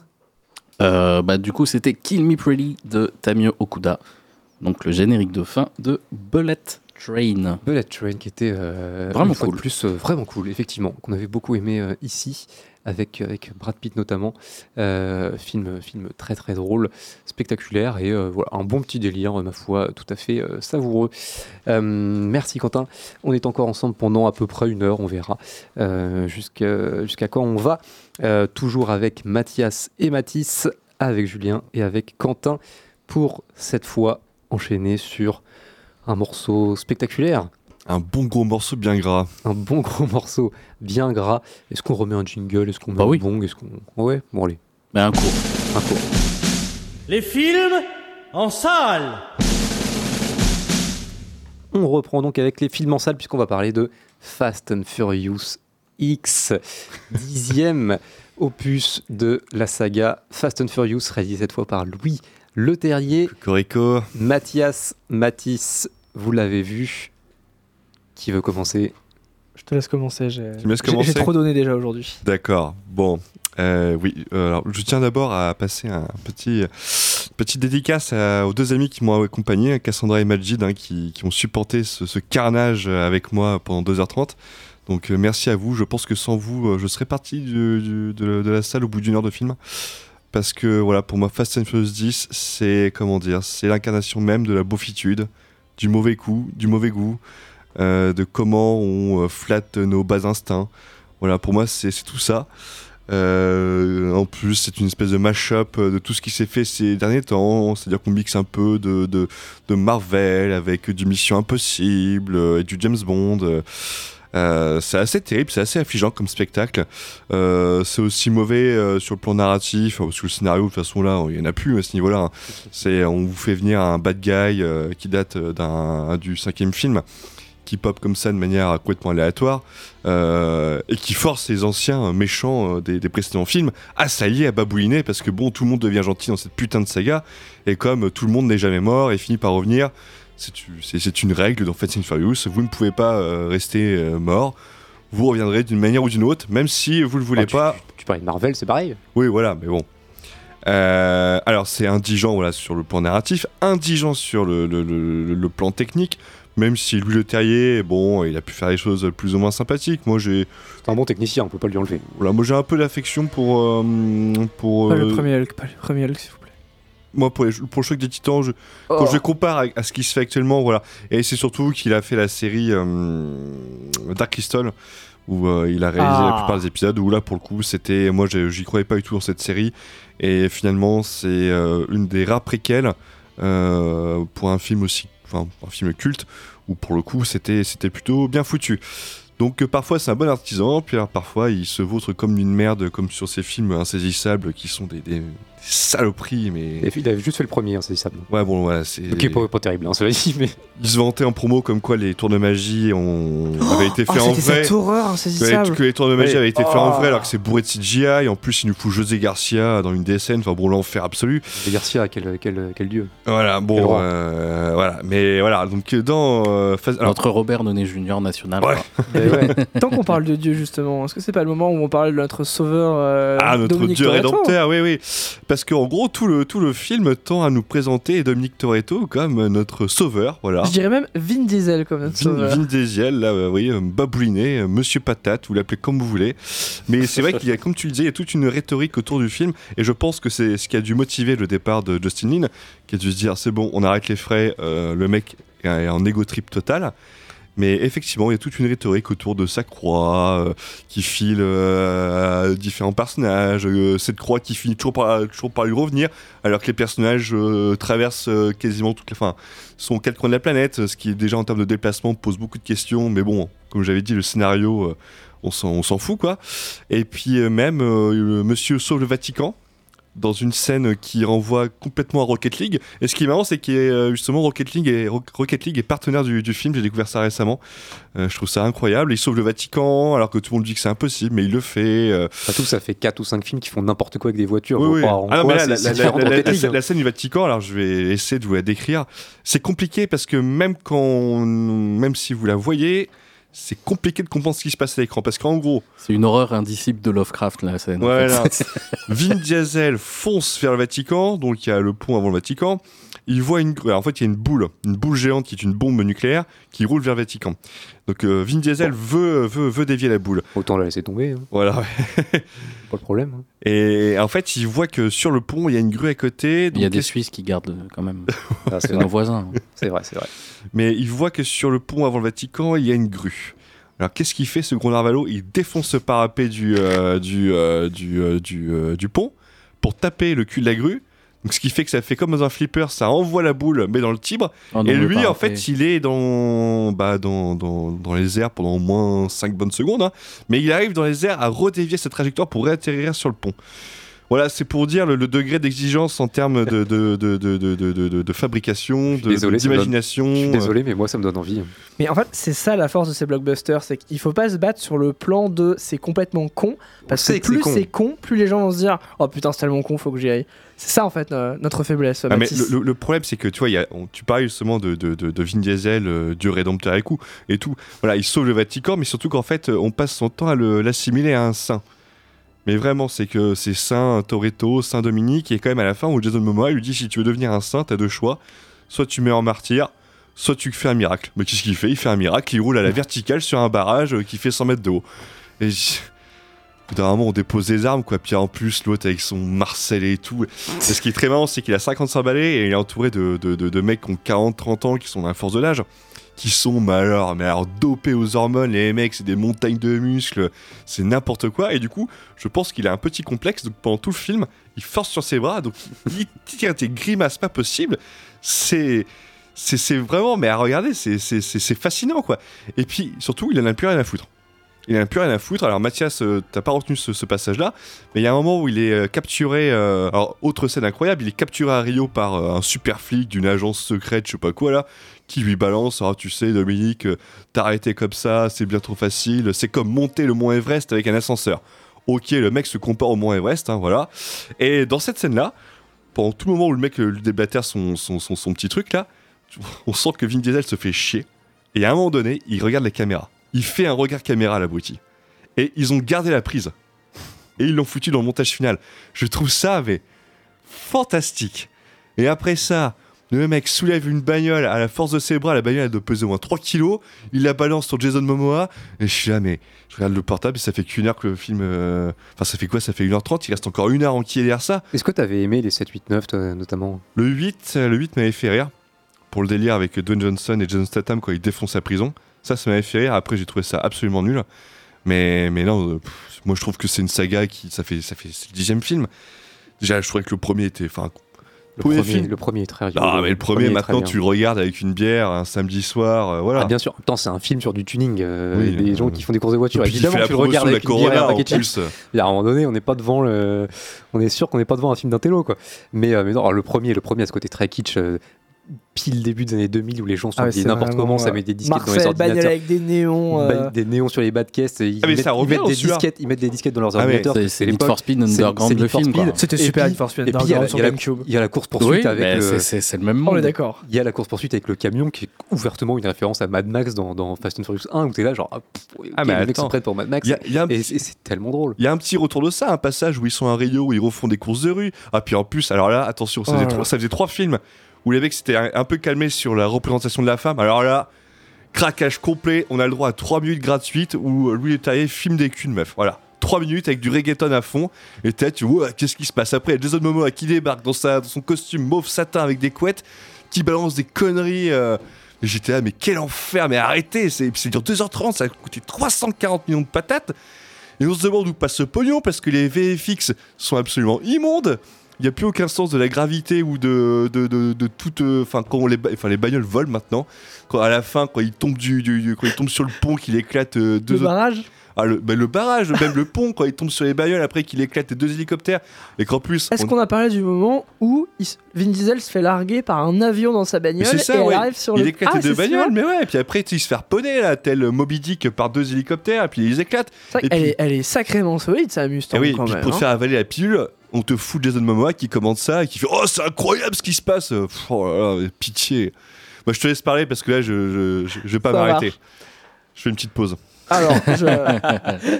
je sais pas trop par où commencer. J'ai un sentiment bizarre avec ce film. En fait, j'y suis allé en me disant que ça va être la fête du slip. spoiler, ça a été le cas. Mais je trouve ça presque marrant de voir à quel point ce film va aux limites de tout. À commencer probablement par ma santé mentale, mais il va aux limites de tout. Alors, je vais évacuer ça maintenant parce que c'est vraiment le truc qui va le plus euh, chafouiner. Oui, Vin Diesel a un complexe de dieu. C'est absolument évident. Il y a probablement 4 à 5 séquences dans le film où il n'y a même pas débat. Et il y en a beaucoup d'autres où si on se surprend à, euh, à avoir lu la mauvaise page de la Bible, on se dit mais merde, mais, mais oui, tout fait sens. Donc oui, Vin Diesel se balade avec des crucifix et il les donne aux gens. Oui, euh, la chier de personnages secondaires parle de lui comme si c'était Jésus et comme s'il était ses apôtres. Tout le monde vous incombe non pas à avoir confiance en lui, mais avoir foi en lui, parce que quand même. Et, euh, et oui, il, il produit des miracles. Oui, il est prêt à mourir en martyr. C'est ça, Vin Diesel. Et c'est hilarant. Mais ce que je trouve encore plus hilarant, mis à part le fait que Vin Diesel est complètement en god complexe pendant tout le film, c'est Jason Momoa. Alors je sais que toi, Mathis, ça t'a pas convaincu. Jason Momoa s'est tapé Alors, une barre on a- on a monumentale deux avec théories. ce film. Soit il s'est vraiment tapé une barre et qu'il est extrêmement cynique, soit, voilà, c'est ma théorie, il y avait un max de coke sur le tournage et qu'avant chaque non. prise, il mettait sa tête dans le saladier. non. Je, je suis certain que Jason Momoa a approché le rôle en se tapant une barre monumentale. Alors les deux En sont gros- pas incompatibles. euh, Ah ouais, en moi, je scène. pense qu'il y a un mix des deux, là. Ce qui est très drôle, c'est que pendant les deux ou trois premières scènes où Jason Momoa apparaît, il a un visage extrêmement fermé, il a un énorme costard et il a vraiment une tête de mafieux brésilien comme dans le 5. Euh, parce que je crois C'est le fils du bad guy du 5. Exactement, c'est le fils du bad guy du 5. Pendant les 10 à 15 premières minutes, il essaye d'avoir ce jeu vraiment à la Vin Diesel, visage fermé, pas un sourire, et en fait, après, il le désarçonne complètement, et pendant tout le film, certains diront qu'il cabotine, moi je trouve qu'il s'amuse. Il arrive avec des chemises froufrou, il lâche la tête des gens, il, va, il, va- il se fait les ongles avec des cadavres, et il est il vous parle de balai et il se tape une barre. Et c'est hyper drôle de voir les deux cohabiter parce que d'un côté il y a Vin Diesel qui a un visage le plus fermé exactement. Vin Diesel constipé qui est en train de se dire putain tu le fais, t'écris ta légende bordel, tu le fais merde. Et à côté il y a Jason Momoa qui est conscient qu'il a pris un chèque et là il sort la chemise, il est paré pour aller danser le flamenco, mais c'est le méchant du film et c'est super drôle. Jason Momoa c'est ce qui m'a gardé pendant deux heures et demie dans cette salle, donc vraiment ça a été le, le plus drôle Ouais. possible. Après, il fait quand même des trucs what the fuck, genre. Mais oui, Il- mais- Ah, mais tu, du coup, tu l'as vu en VO attends je l'ai vu en VO. Euh, je- Oui je l'ai vu en VO. Parce qu'il a, il a découvert un mot, je pense, c'est enchanté. Et du coup, il le balance Ah, à toutes ouais. les sauces. Enchanté, c'est- hors c'est son contexte. côté, mais Jason Momoa, il a un truc presque queer dans le film. Non, mais oui. Il y a- il y, a des moments Non, où, mais- oui, il est en mode enchanté et il vous parle de ballet avec une Ouais. chemise en satin rose. Alors, à un moment, il fait une Et très belle imitation de Mario aussi, quand il saute de sa tour et qu'il va chercher sa belle en mode Here we go Et Et il est vraiment comme ça. hyper drôle, il est hyper drôle. Et le pire, c'est que c'est- même pas cohérent. À aucun moment, c'est cohérent parce que au début, il est en mode Oui, j'ai vengé mon père, c'était le bad guy, machin, vous l'avez payé sa fortune, je vais vous faire souffrir. Et tout le film, il se tape une barre à être le plus à côté de la plaque possible. Mais moi, ça m'a charmé. C'est vraiment. euh, il, il a réussi, quoi. Il a réussi impensable. Euh, bon, ça c'était le bon côté. C'est Ouais. le moment où on ferme les yeux et on voit des couleurs. Euh, le reste, le problème, c'est qu'il y a une chier de personnages secondaires et qu'honnêtement, on en a rien à foutre. Ah, Euh, Ludacris et Ty- ah, Tyrese Luna- Gibson. Ludacris et Tyrese Gibson, c'est pas possible. hein. Là, faut vraiment, faut, faut les arrêter ou faut les enlever du film. Toutes leurs séquences sont chiantes. Tout, enfin, j'allais dire leur arc narratif, mais euh, ce serait quand même euh, faire, un- ce serait donner de la confiture au cochon d'appeler ça un arc narratif. Leurs discussions à la con qui sont moins intéressantes que mes cinématiques de JRPG. C'est Faut tout foutre à la poubelle. ça n'a aucun intérêt. En plus, à un moment, ils se tapent dessus, on comprend pas, là, quand ils sont chez le C'est- c'est hacker. là. con comme un balai. L'autre, il bouffe un space cake, C'est- qui. Tout est con comme balai. Vraiment, toutes ces séquences-là, faudrait les foutre au feu. Je trouve que le film a. euh, je dis ça en ayant vu. euh, le, dernier, le dernier que j'ai vu, c'était Tokyo Drift, donc ça commence à dater un peu. Oh, le, oula le film a le bon goût d'avoir une tête de jeu de baston euh, qui nous propose un mode histoire rigolo. C'est-à-dire qu'en fait, le fonctionnement de Fast and Furious, c'est pas compliqué. Vous allez dans une ville, vous envoyez n'importe quel gentil dedans, et il y a forcément un méchant. Et vous avez 70% de chances qu'il devienne- qu'il qu'il vous pète la gueule, et 30% de chances qu'il rejoigne la team sans aucune forme de procès ou de concession. Et qui vous file un avion après. Super drôle de voir en fait que c'est euh, c'est une sortie de boîte de nuit qui a mal tourné en fait. Tous les 500 mètres, il y a un mec que vous connaissez et vous savez pas si vous avez déjà pris un rail de coke avec lui ou s'il va vous péter la gueule. Bah Fast and Furious 10, c'est ça. Et, et c'est drôle, c'est drôle parce que c'est con comme un manche à balai. Voilà, donc euh. Charlize Theron, euh, oui. Euh, Ah, le passage où. Ri- Rita Moreno est au barbecue. Oh, la Bah, pauvre. oui, Oh. bah oui. Oh, j'avais de la On- peine On passe pour de elle. Spielberg à Fast 10, Ah ouais, le non, mais- barbecue. Quand en plus, ça fait un câlin à Dieu, tu vois, Vin Diesel. L'autre, il a prend ses gros bras. Ah ouais, Abuela, ah ouais. tu fais, oh là là. Brie Larson, bah après tout, Ah, elle, elle a pris un sacré chèque. hein. pourquoi pas? Magnifique tailleur bleu. Alors, elle, a déboule, elle déboule à Rio avec, une, avec, une, avec un M4, elle se met à tirer sur tout le monde. Tu me qu'est-ce que tu fous là T'étais pas au pôle Nord avant, toi? Jason Statham, bah on régale là. Et évidemment, il y en a d'autres, mais euh, je peux pas tous les révéler parce que ce serait enlever l'un des intérêts les plus, les Ah, plus John- grands du film. John Cena, euh, qui était le gros bad guy du précédent, là, qui se la joue en mode euh, enfin euh, rigolo, euh, qui, qui fait des blagues au fils de Vin Diesel, et puis qui sort un des, un des trucs les plus what the fuck du film, où en gros il raconte que voilà, euh, quand mon père est décédé, euh, j'avais peur de prendre la voiture, du coup j'ai pris le bus. J'étais, attends, c'est quoi le sous-texte? C'est-à-dire que le bus, c'est pour les sous-hommes, mais que les grosses bagnoles, c'est pour les gros mal alpha, les alpha mâles, hein les grosses bagnoles qui ont le bilan carbone d'un pays du tiers-monde, quoi. Non, mais il y a vraiment un il est simplement traumatisé par son accident de voiture. Ouais, puis alors après, Il hein, n'ose plus conduire. quelques secondes après, là, il est, euh, il est en train de balancer les roquettes de sa voiture qu'il a tunée. J'étais là, mais qu'est-ce qui se passe? Mais c'est, ça n'a pas. Là, comme ça, vous me décrivez un truc qui m'a l'air absolument formidable. ça n'a aucun sens. Mais vraiment, C'est euh, c'est le sens de cette saga. hein. C'est euh, euh, Mathias, toi tu t'es arrêté au 3, mais du coup, le, on va dire jusqu'au 4, voire 5, ça avait encore un petit peu de, de- de sens et de, et de réalisme. Et ensuite, plus ça va, plus c'est parti Bon, en sucette complet. Euh, entre le, le 6, encore ça, va, le 7, où c'est dans le 7 où il saute, il saute des tours de building en Dubaï, là. building, ouais. Il saute de building en building à, à Dubaï. là. Le 8, il y a une course le poursuite le avec un 8, il y a la, sous-marin. la course poursuite avec un sous-marin. Euh, le 9, ils vont dans l'espace. Euh, là, bon, ils roulent sur des. sur, Ouais, il euh, roule, il roule sur des bagnoles, Il roule euh, sur la logique. des hélicoptères. il roule sur la logique et le, et le, le principe de scénario. Mais, mais voilà, c'est c'est une saga qui, euh, au début, était juste un délire de course de voiture tunée et qui, qui petit à petit, est, est- est devenu, euh, est devenu du, du what the fuck complet. Bah, et je et pense que- on a, je pense qu'on atteint un espèce de summum. Vous savez qu'on se demande à quel moment est-ce qu'ils vont pouvoir euh, redescendre ou est-ce qu'ils vont essayer de faire plus. c'est exactement jusqu'au- jusqu'au maintenant, 12, là, là. je Ils peuvent pense. pas aller plus loin. Où ils peuvent pas aller plus loin. Une fois que tu été dans l'espace, soit tu téléportes des bagnoles, soit tu les fais parler comme dans les Alors, Motors. Ah, mais attends, Je plaisante, si, si. Je. La téléportation, ils le font déjà. De- euh, Ah. comment ils, se dé- vu comment ils se déplacent dans le monde entier, euh, ils le font déjà. hein. Ah bah clairement le bilan carbone, oui, il est là. Mais, euh, mais ouais, ouais, non, c'est vrai qu'on se demande jusqu'où ils, jusqu'où ils vont aller. Mais, euh, mais euh, je sais pas, moi je trouve qu'il y a quelque chose de, de rigolo dans la manière dont cette saga a évolué. C'est effectivement un truc de gros beauf à, à- à voir avec une bière et des chips. hein, Moi, j'ai- une théorie. Mais, euh, mais, mais je sais pas, moi ce, ce bordel qui, qui est devenu cette C'est un saga, super nanar. C'est vraiment non, le boss final des nanars. c'est Et ça c'est super. c'est devenu un tel bordel de non-sens et de- et d'illogisme et de, de, de- d'explosion parce que, euh, parce que pourquoi pas tu tapes dans un mur il explose euh, que, que je sais pas il y a un moment où ça devient effectivement tellement euh, tel- tellement tellement con comme tu disais que tellement con et stupide que c'est là genre ok c'est ça, ça atteint le niveau où c'est, bon c'est redrôle quoi Ouais, ouais, ouais. C'est comme quand t'es en privation de sommeil depuis 48 heures et que tu matches, je sais pas, genre le JT de France 3 et que tu tapes une barre quoi. C'est con comme un vélo. Nerveusement tu tiens plus quoi ça, ça, ça fusille probablement un truc en ton esprit, mais enfin à la fin oui, c'est un nanar et il y a des moments où c'est drôle. Et mais après là où c'est tragique, c'est comme beaucoup de nanars, on rit pas avec le film, on rit du, film. Et moi, je suis persuadé qu'ils le font sérieusement et qu'ils pensent que euh, ce qu'ils font, euh, c'est Ah, c'est- à la hauteur de leurs attentes. Je mettrais ma main à puis- couper que Vin Diesel, Mais- pendant chaque putain de scène, Ouais. en fait, son, son visage ne bouge pas parce qu'il est trop focus à se dire Putain, tu le fais, t'écris ta légende tu là, tu mon sais qui me fait penser Oui, mais la- la fait légende- à Tom Cruise. la légende du, du, du- ouais mais Tom Cruise fait Mais des- Tom, oui, mais Tom Cruise fait ses vraies cascades, il les fait en vrai, sauf que Je pense derrière, que, je il pense que Vin Diesel, il a conscience qu'il fait, des, il fait du, du, du turbo nanar d'action. Il sait très bien qu'il fait pas, euh, il fait pas un film des frères Dardenne. Je quoi. suis, je, suis, Tu l'as vu en interview? Je suis pas du tout persuadé qu'il ait conscience qu'il Ouais. fait des gros nanars et que tout le monde se fout de sa gueule parce que euh, Ah parce qu'il a l'impression qu'il est en train de faire la dernière tentation du Christ alors qu'il fait vroom vroom voiture. Je, je suis vraiment pas sûr. Il est, il est, il est sérieux, hein, dans l'interview, il, est- il en parle de manière sérieuse, il y croit à son truc. Mais vraiment, le mec se prend pour Tom Cruise, hein, à mon avis. hein. Parce que de toute façon, Vin Diesel, euh, mis à part Fast and Furious et euh, prêter sa voix à Groot, il fait plus rien. À part euh, Bloodshot, là, qui était un nanar absolument horrible.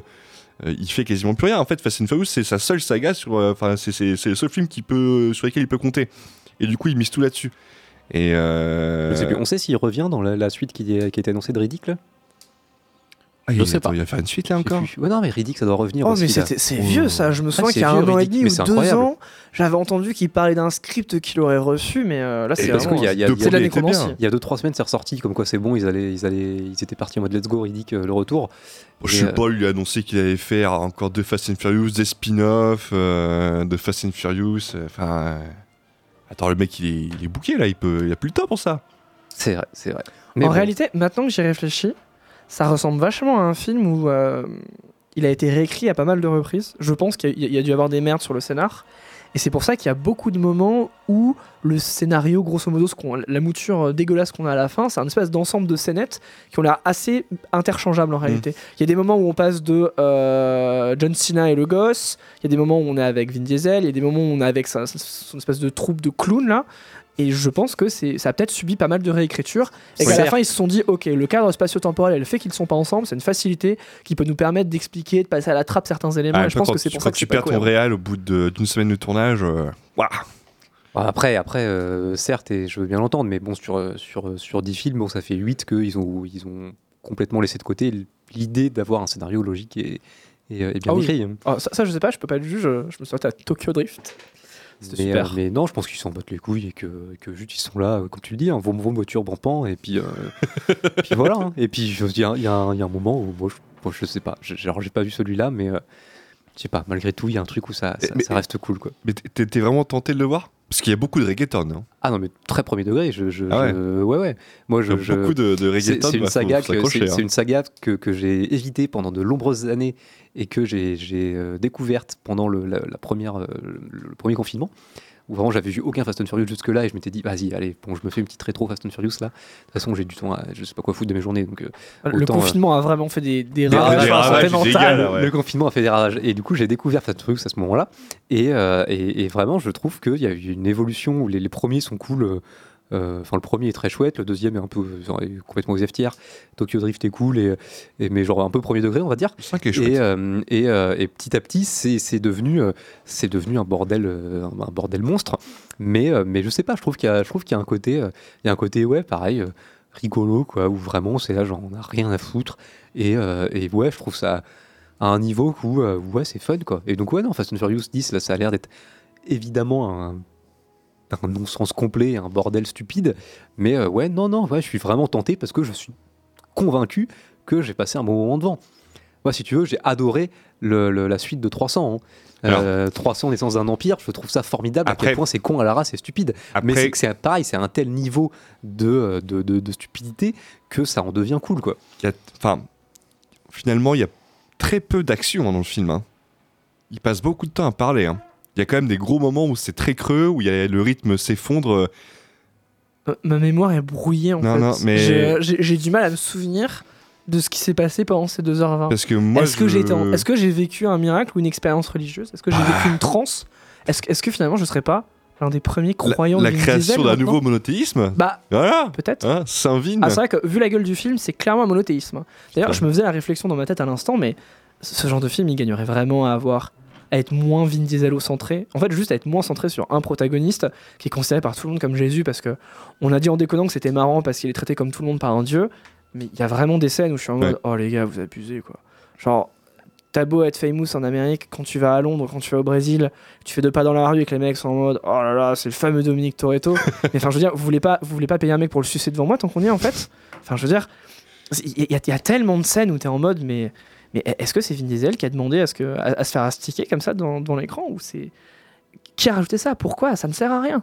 Bah, apparemment, c'est parti de là la brouille entre lui et Dwayne Johnson. hein. Et, et- ça perd vraiment, ça perd toute authenticité là-dessus.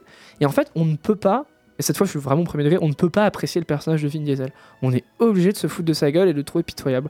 Parce qu'on a vraiment l'impression que Vin Diesel, c'est ce mec qui roulait des mécaniques en soirée et où tout le monde était obligé de lui dire Ah ouais, t'es vraiment trop fort. Parce que sinon, on savait qu'il allait, qu'il allait, chier une brique et qu'il allait faire chier tout le monde. Du coup, il est là, au milieu de la pièce, tout le monde l'astique. Et on se dit, mais enfin, je veux dire, euh, les autres personnages, ils pourraient peut-être être intéressants là. Nathalie Emmanuel, Song Kang, vous, voulez pas faire un truc? Même euh, ça, du coup, son ex-belle-sœur, qui est jouée par Daniela Melkor.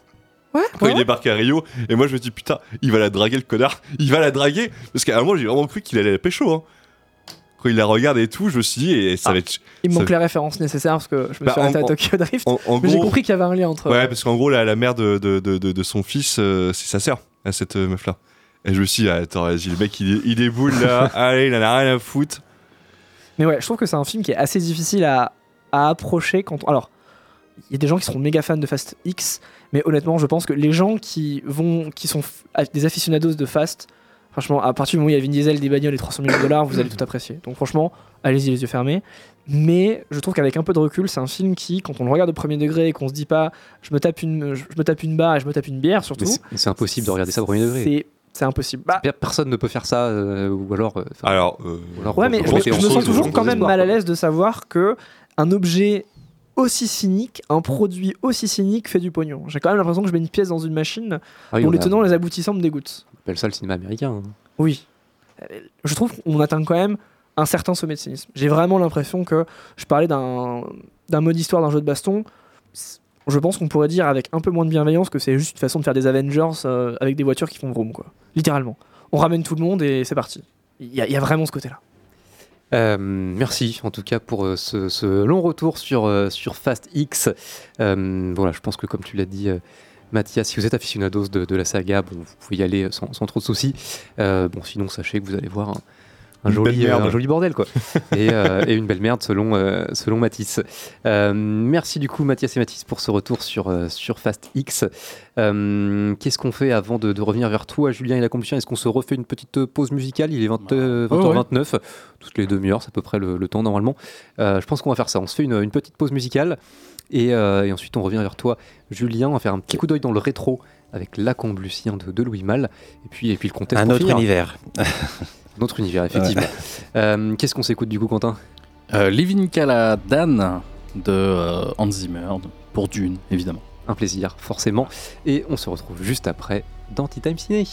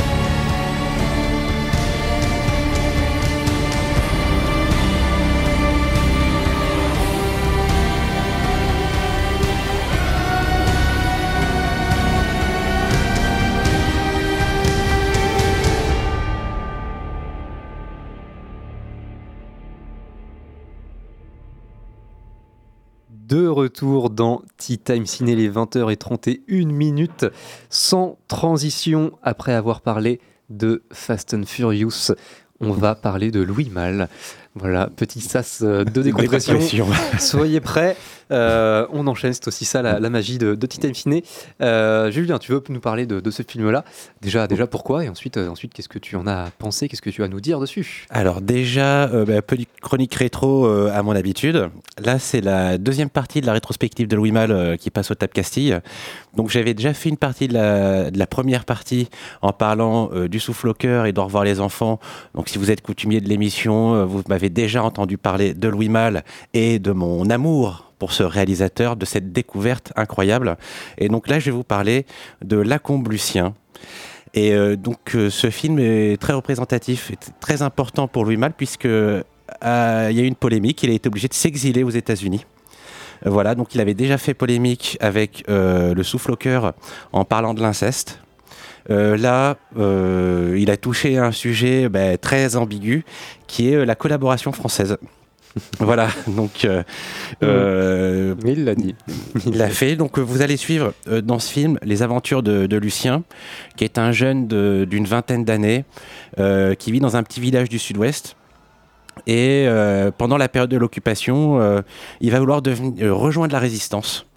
Euh, voilà, vouloir rejoindre le maquis. Il va se rapprocher de son professeur euh, d'école qu'il soupçonne à raison euh, d'être le chef d'une petite d'un petit groupe de, résistants, de maquisards.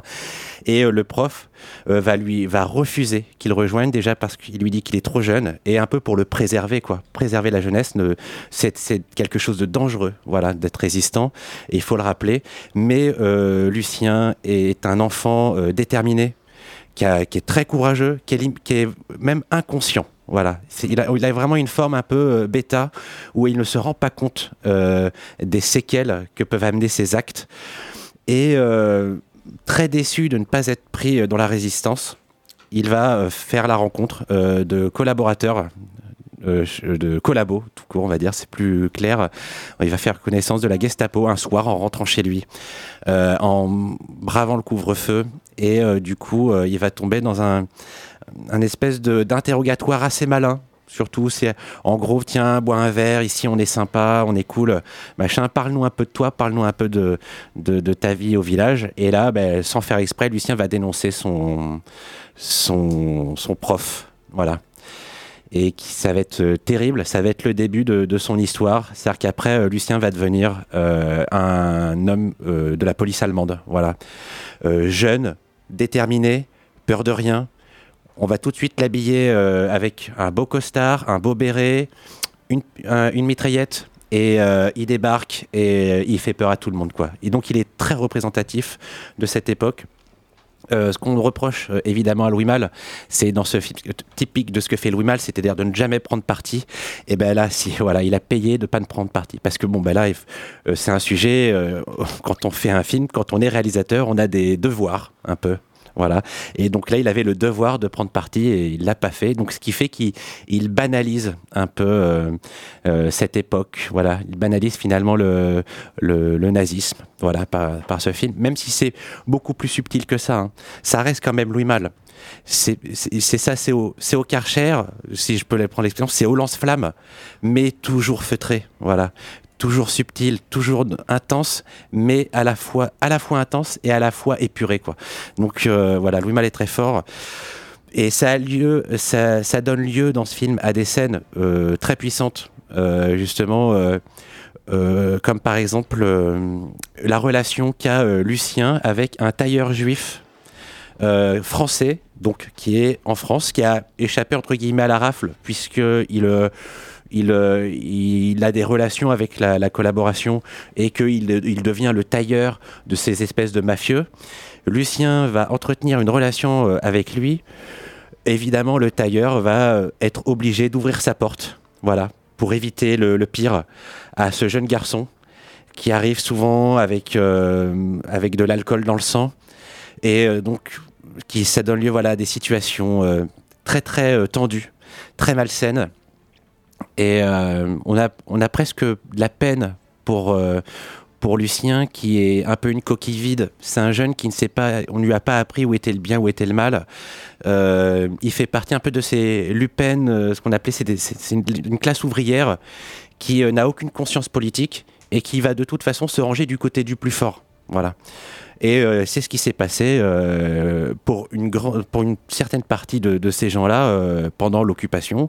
C'est que, ben voilà, Pétain représentait le plus illustre des Français.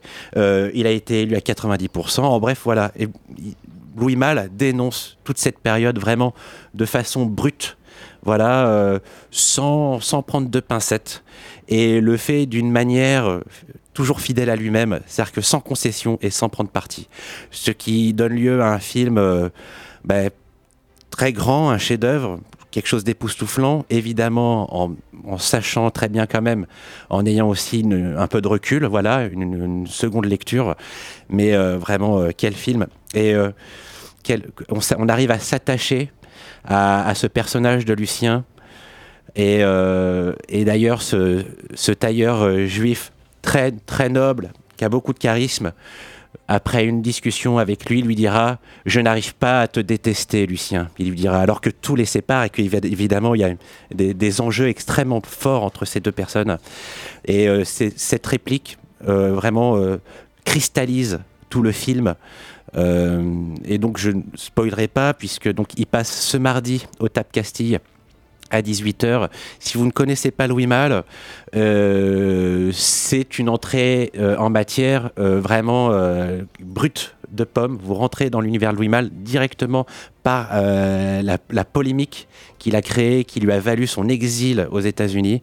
Mais en tout cas, voilà, toujours, voilà, en tout cas, irréprochable dans, son talent. Voilà, Louis Malle est un réalisateur extrêmement talentueux. Il le, prouve encore une fois dans ce film. Merci Mm. Julien du coup pour ce, ce retour sur, euh, sur Lacombe Lucien de, de Louis Malle. Comme tu l'as dit, c'est pas la première fois que tu nous parles de, de ce réal que, euh, que tu suis euh, en même temps que, que sa rétrospective qui est, qui est diffusée sur, euh, sur Poitiers. pour ce film-là. Tu l'as dit, ce sera donc au Tap Castille euh, lundi, tu as dit? Mardi, à 18h. 18h, voilà, pas de, pas de bêtises. Mardi, 18h au Tap Castille, Lacombe Lucien de Louis Malle.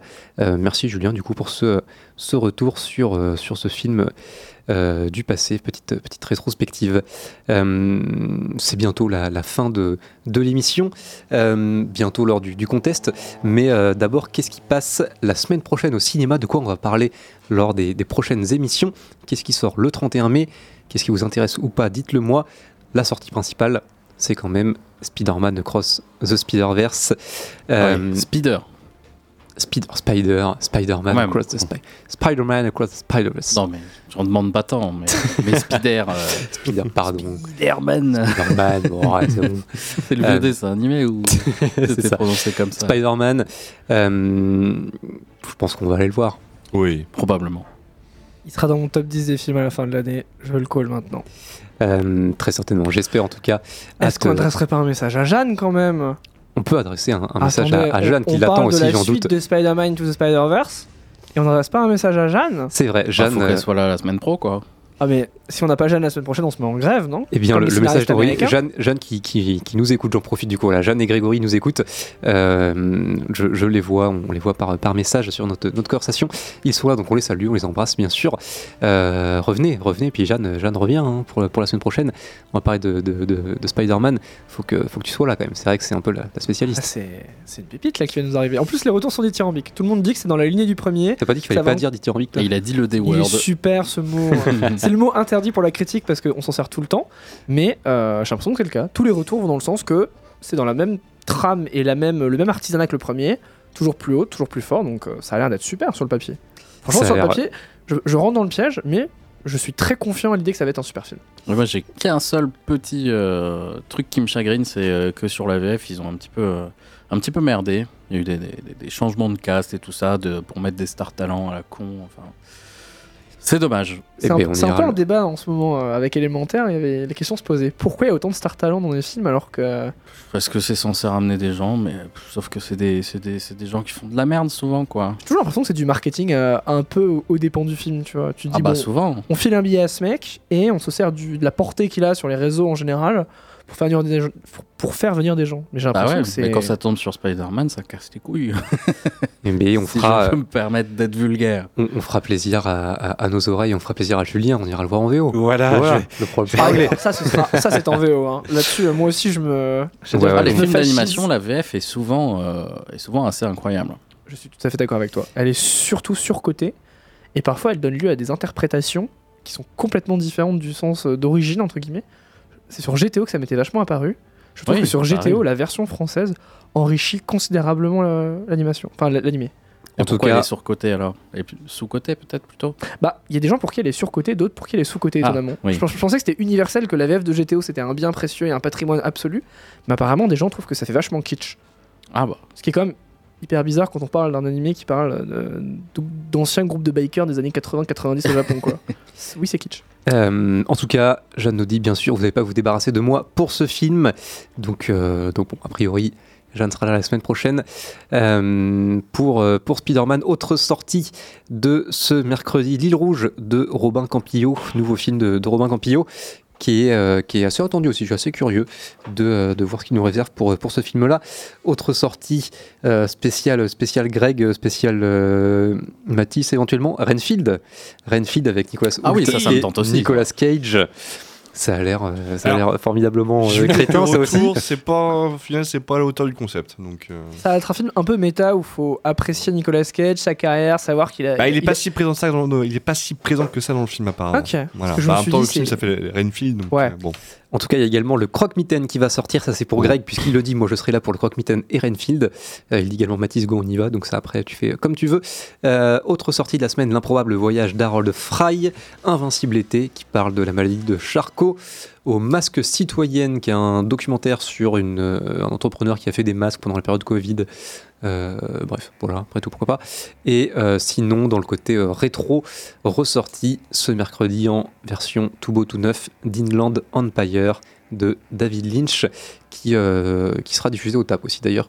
Euh, Y a pas un docu sur Lynch qui sort en même temps d'ailleurs? Si, également, il y a Lynch Oz qui, euh, qui sort, euh, qui est un documentaire sur la manière dont euh, le magicien d'Oz a infusé et a été utilisé comme, comme, comme appui par Lynch dans, dans l'ensemble de son cinéma, qui, lui, je ne sais pas s'il sera disponible sur Poitiers ou pas, mais, mais effectivement, documentaire Lynch slash Oz d'Alexandre Philippe, qui, euh, qui sort également sur le, sur, le, sur le cinéma de Lynch. Donc voilà, jolie sortie euh, sur, sur Lynch aussi ce, ce mercredi.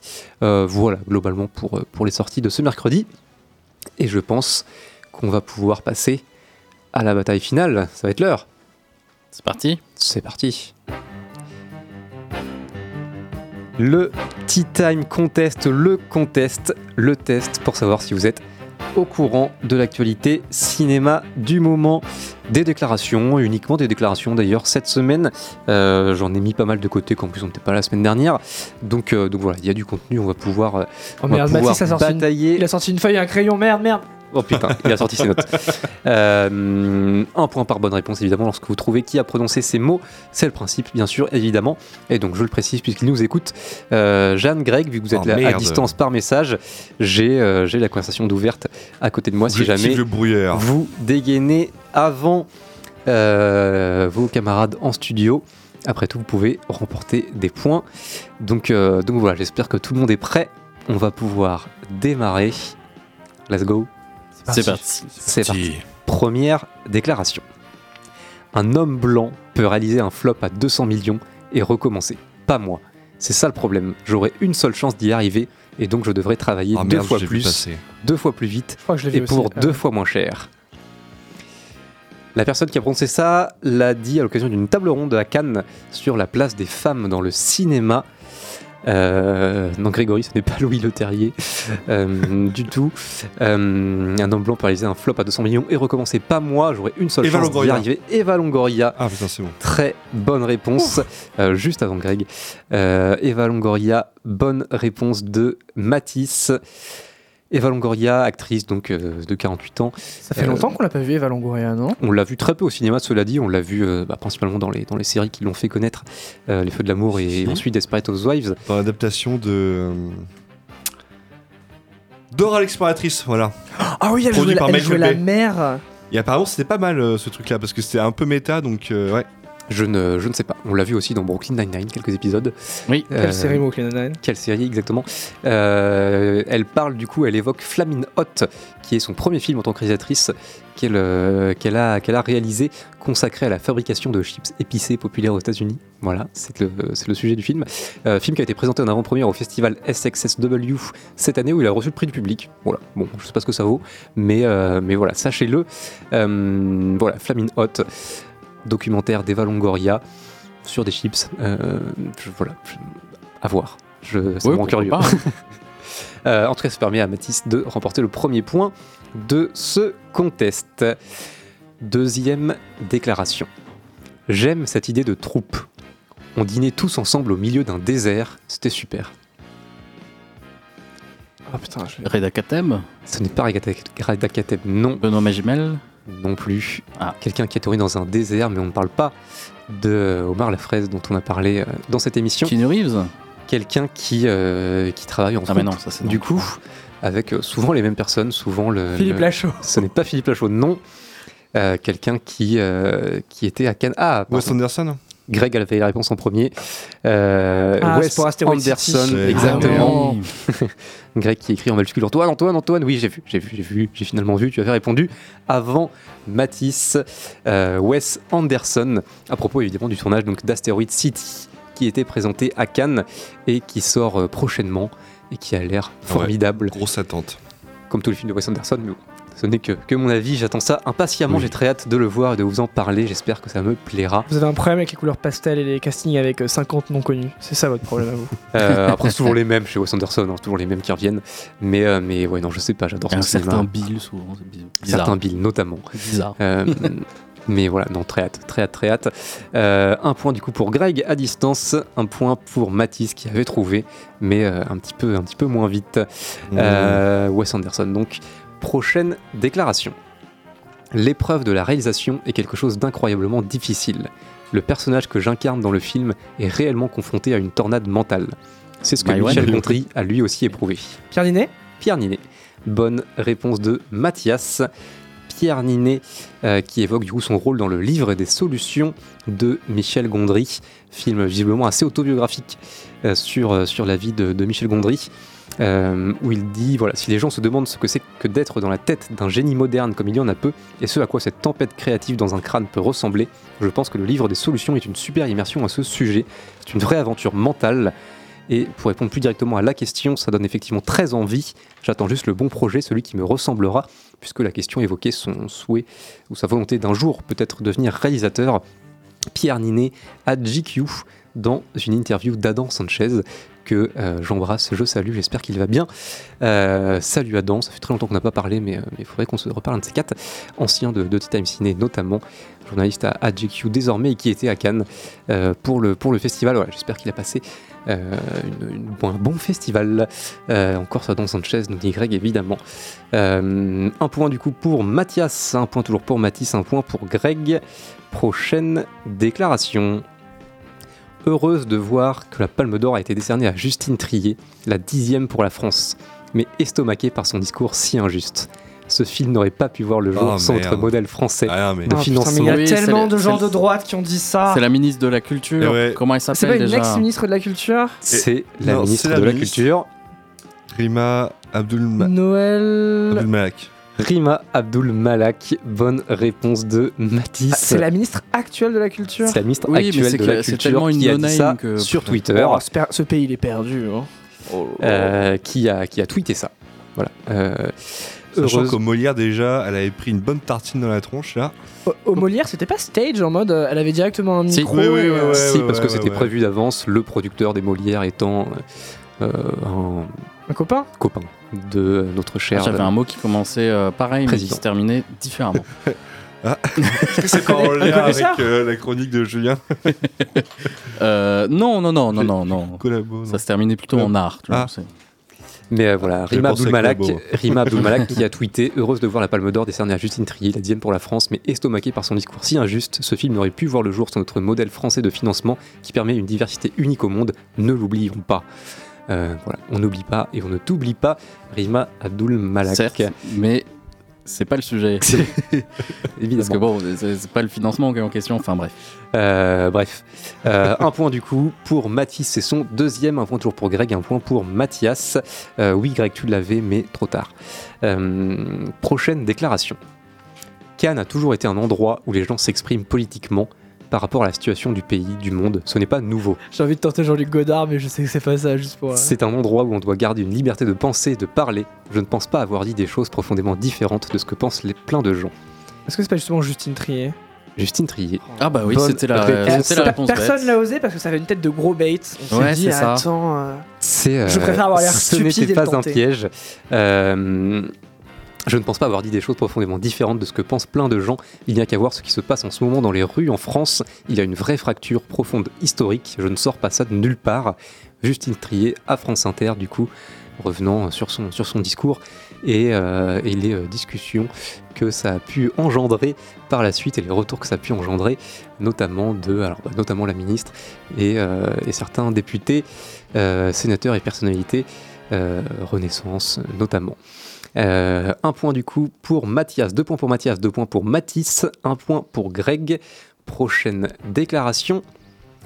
Là, je pense que dans le discours de Justine Trier, c'est un peu le, voilà, c'est le, on continue. hein. Là, je pense que dans le discours de Justine Trier, il y a clairement un fond idéologique d'extrême gauche. Je respecte ses positions. Ah, bon. Qui a dit ça? Il Qui y a vraiment trop de monde qui a dit un truc comme ça. Il faut nous aider là, Antoine. Je pense que dans le discours de Trier, il y a clairement un fond idéologique d'extrême gauche. Jean-François Kahn. Ce n'est pas Jean-François Kahn, non. C'est euh, c'est quelqu'un que nous avons, que nous avons évoqué. Thierry Frémaux Ce n'est pas Thierry Frémaux, non. Pierre Ninet Ce n'est pas Pierre Ninet non plus. Ça m'aurait fait mal, mais. ça, nous aurait fait mal. Mais euh, non, non. Euh, ce n'est pas Mewen, ce n'est pas Ruben Oslung. Euh, Greg a la réponse. C'est une fois de plus, Rima Abdul Malak, Oh. notre Ah non, ministre mais- de la Culture, Oh. le back-to-back. Euh, voilà, Faut Rima toujours y penser à ça. Notre ministre qui a par la suite rajouté, qui persiste et signe à BFM TV en euh, disant voilà, que dans le discours de Chintrier, il y a clairement un fond idéologique d'extrême gauche, mais je respecte ses positions. Si c'est pas nous, c'est les extrêmes, mais je respecte cependant. Exactement. Euh, j'arrête, j'arrête avec. euh, Grégory qui est en train de se dire ah, J'aurais aimé que l'émission soit pas trop politique, mais c'est vraiment parti en sucette. Ah, fallait pas me laisser les commandes. hein. Rien, rien à foutre. hein. Euh, voilà, j'a- j'arrête avec, euh, j'arrête avec euh, Trier, euh, Rima Abdul Malak. Voilà, je, je vous l'annonce, ce ne, ce ne sont pas les, les réponses suivantes. Il me reste deux déclarations et nous sommes pour l'instant à une égalité parfaite. Deux pour Mathis, deux pour Mathias et deux pour Greg à distance. C'est euh, c'est très serré. Égalité également Mais avec Greg, il fait juste des CTRL-C, CTRL-V, il écrit ça et est après il cherche sur les news, euh, c'est dégueulasse. Ouais, c'est vrai, on peut pas checker, hein, ça se trouve, ouais, il fait des recherches. euh, Qu'est-ce que je fais moi de quoi Ah ouais Bah, ça se trouve, euh, Je pense pour la qu'on ministre. et- Greg, c'est tout. Pour la Je ministre, ça se Greg, trouve, il check sur son portable, tu vois. Euh, alors après, la celle que je viens de citer, c'était une, vidéo. hein. C'est- une vidéo. Il ouais. faut, faut- faut- faut retrouver la vidéo, l'écouter, euh, etc. Bon, c'est un peu plus long. Mais euh, Est-ce qu'on te, laisse- te laisserait pas continuer au lieu de t'embêter à dire des conneries? Euh, non, mais pas de souci. Et Oh, puis on est Greg, pas en avance, donc. euh, Greg qui, euh, qui nous dit Tu lis dans mes pensées, Mathis. mais voilà, c'est moi qui ai les commandes ce soir, donc je fais ce que je veux. Euh, il me reste deux déclarations, c'est très serré. On continue. On va faire ça vite. Prochaine déclaration. J'ai vraiment adoré faire ça. Je mettais mes cheveux de façon bizarre. Jason Momoa. Jason Momoa à Digital Spy. Bonne réponse de Matisse. Euh, j'ai vraiment adoré faire ça. Je mettais mes cheveux de façon bizarre. Je les relevais comme les Ouais. plumes d'un coq. À chaque fois que j'arrivais sur le plateau, ils étaient coiffés autrement, avec des coupes vraiment farfelues. Mais personne ne m'a jamais rien dit à ce propos. Au bout d'un moment, j'ai affirmé que c'était ça le caractère et le look de mon personnage. Et j'ai donc demandé moi-même à le jouer comme ça. J'ai adoré le fait que les producteurs et même Vin me fassent confiance. Ah, Tu vois, il a adoré, c'était pas de la coke, c'est juste qu'il a compris que c'était parti en sucette et que c'était. Voilà Ouais, c'est- c'est c'est les propos que tu tiens en promotion. Euh, Voilà. oh, je pense qu'il a kiffé. hein. Il a vraiment l'air d'avoir kiffé. hein. Ah ouais. Euh, Jason Momoa qui a dit ça à Digital Spy. Euh, Greg qui nous dit horrible décalage après avoir dit Moma, Momoa en majuscule. Euh, non, il n'y a pas de décalage. Si. il donne sa vie en fait à, à- à- à écraser son clavier en majuscule. Exactement. Euh, Il y a un décalage de, de 3 secondes à peine. Euh, juste que voilà, t'es moins fort, c'est tout. 3 pour Mathis, en tout cas 2 pour Greg, 2 pour Mathias. Il me reste une déclaration. C'est très serré, ça devrait aller très vite en plus. J'espère que vous êtes prêts. En approchant le personnage, je me suis dit, d'accord, c'est une poupée. C'est une poupée en plastique. Euh, Elle n'a pas d'organes. C'est pas Greta Garwick, c'est Margot Robbie. Oui, Margot Robbie, bonne Ah, je réponse plus, non, ça, de ça m'énerve. Je, je sens on, quiz. on a- on s'est tous pris les, les pieds dans le tapis, on était en mode ok c'est évident mais euh, faut sortir le nom là. Euh, c'est une poupée, c'est une poupée en plastique, elle n'a pas Sous l'effet d'organes. du stress, t'as un blocage, le nom pas, Exactement. Euh, si elle n'a pas d'organes, elle n'a pas d'organes reproducteurs, euh, est-ce qu'elle ne, elle ne peut pas du coup ressentir de désir sexuel? Je suis arrivé à la conclusion que non, elle ne peut pas. Euh, Margot Robbie, à propos de son rôle dans Barbie, évidemment à sortir prochainement. Euh, troisième point pour Mathias, trois points pour Mathis. Voilà, Mathis Mathias. Après, il me semble que c'est un Vous peu plus faites- compliqué que ça. Oui, mais c'est sa conclusion. de- enfin, bref, oui, De désir euh, sexuel euh, de- d'organes reproducteurs, je ne sais pas, je suis pas assez calé il me sur semble. ce hein, je, je, je veux pas m'avancer non plus, mais. Mais Ça y euh, est, c'est un débat sur les personnes intersexes désormais. Il est 20h56. Ah non, pas du tout. Euh, oui, on va s'arrêter là, on va pas lancer ce, ce débat. On va s'arrêter là. Égalité du coup entre Mathis et Mathias. Vous ne faites qu'un sur le euh, podium, sur la plus haute marge du podium. Greg avec deux points. Et derrière, voilà, désolé Greg. Euh, Jeanne me dit T'as trop la confiance quand t'animes toi. Oui, c'est m'en fous, c'est comme ça. Voilà. Faites avec, c'est pas mon problème. oui, et Et oui, et rien à foutre. Euh, Vu et sans tape. Peu et ça. sans tape, exactement. Euh, merci, merci Mathis, merci Mathias, merci Julien, merci Quentin, merci euh, Greg et Jeanne à distance. Merci à toi. Merci, euh, Merci à vous tous. moi, merci euh, à toi qui nous écoute, auditrice, auditeur. Euh, des bisous, on vous embrasse et on se retrouve la semaine prochaine pour une nouvelle émission.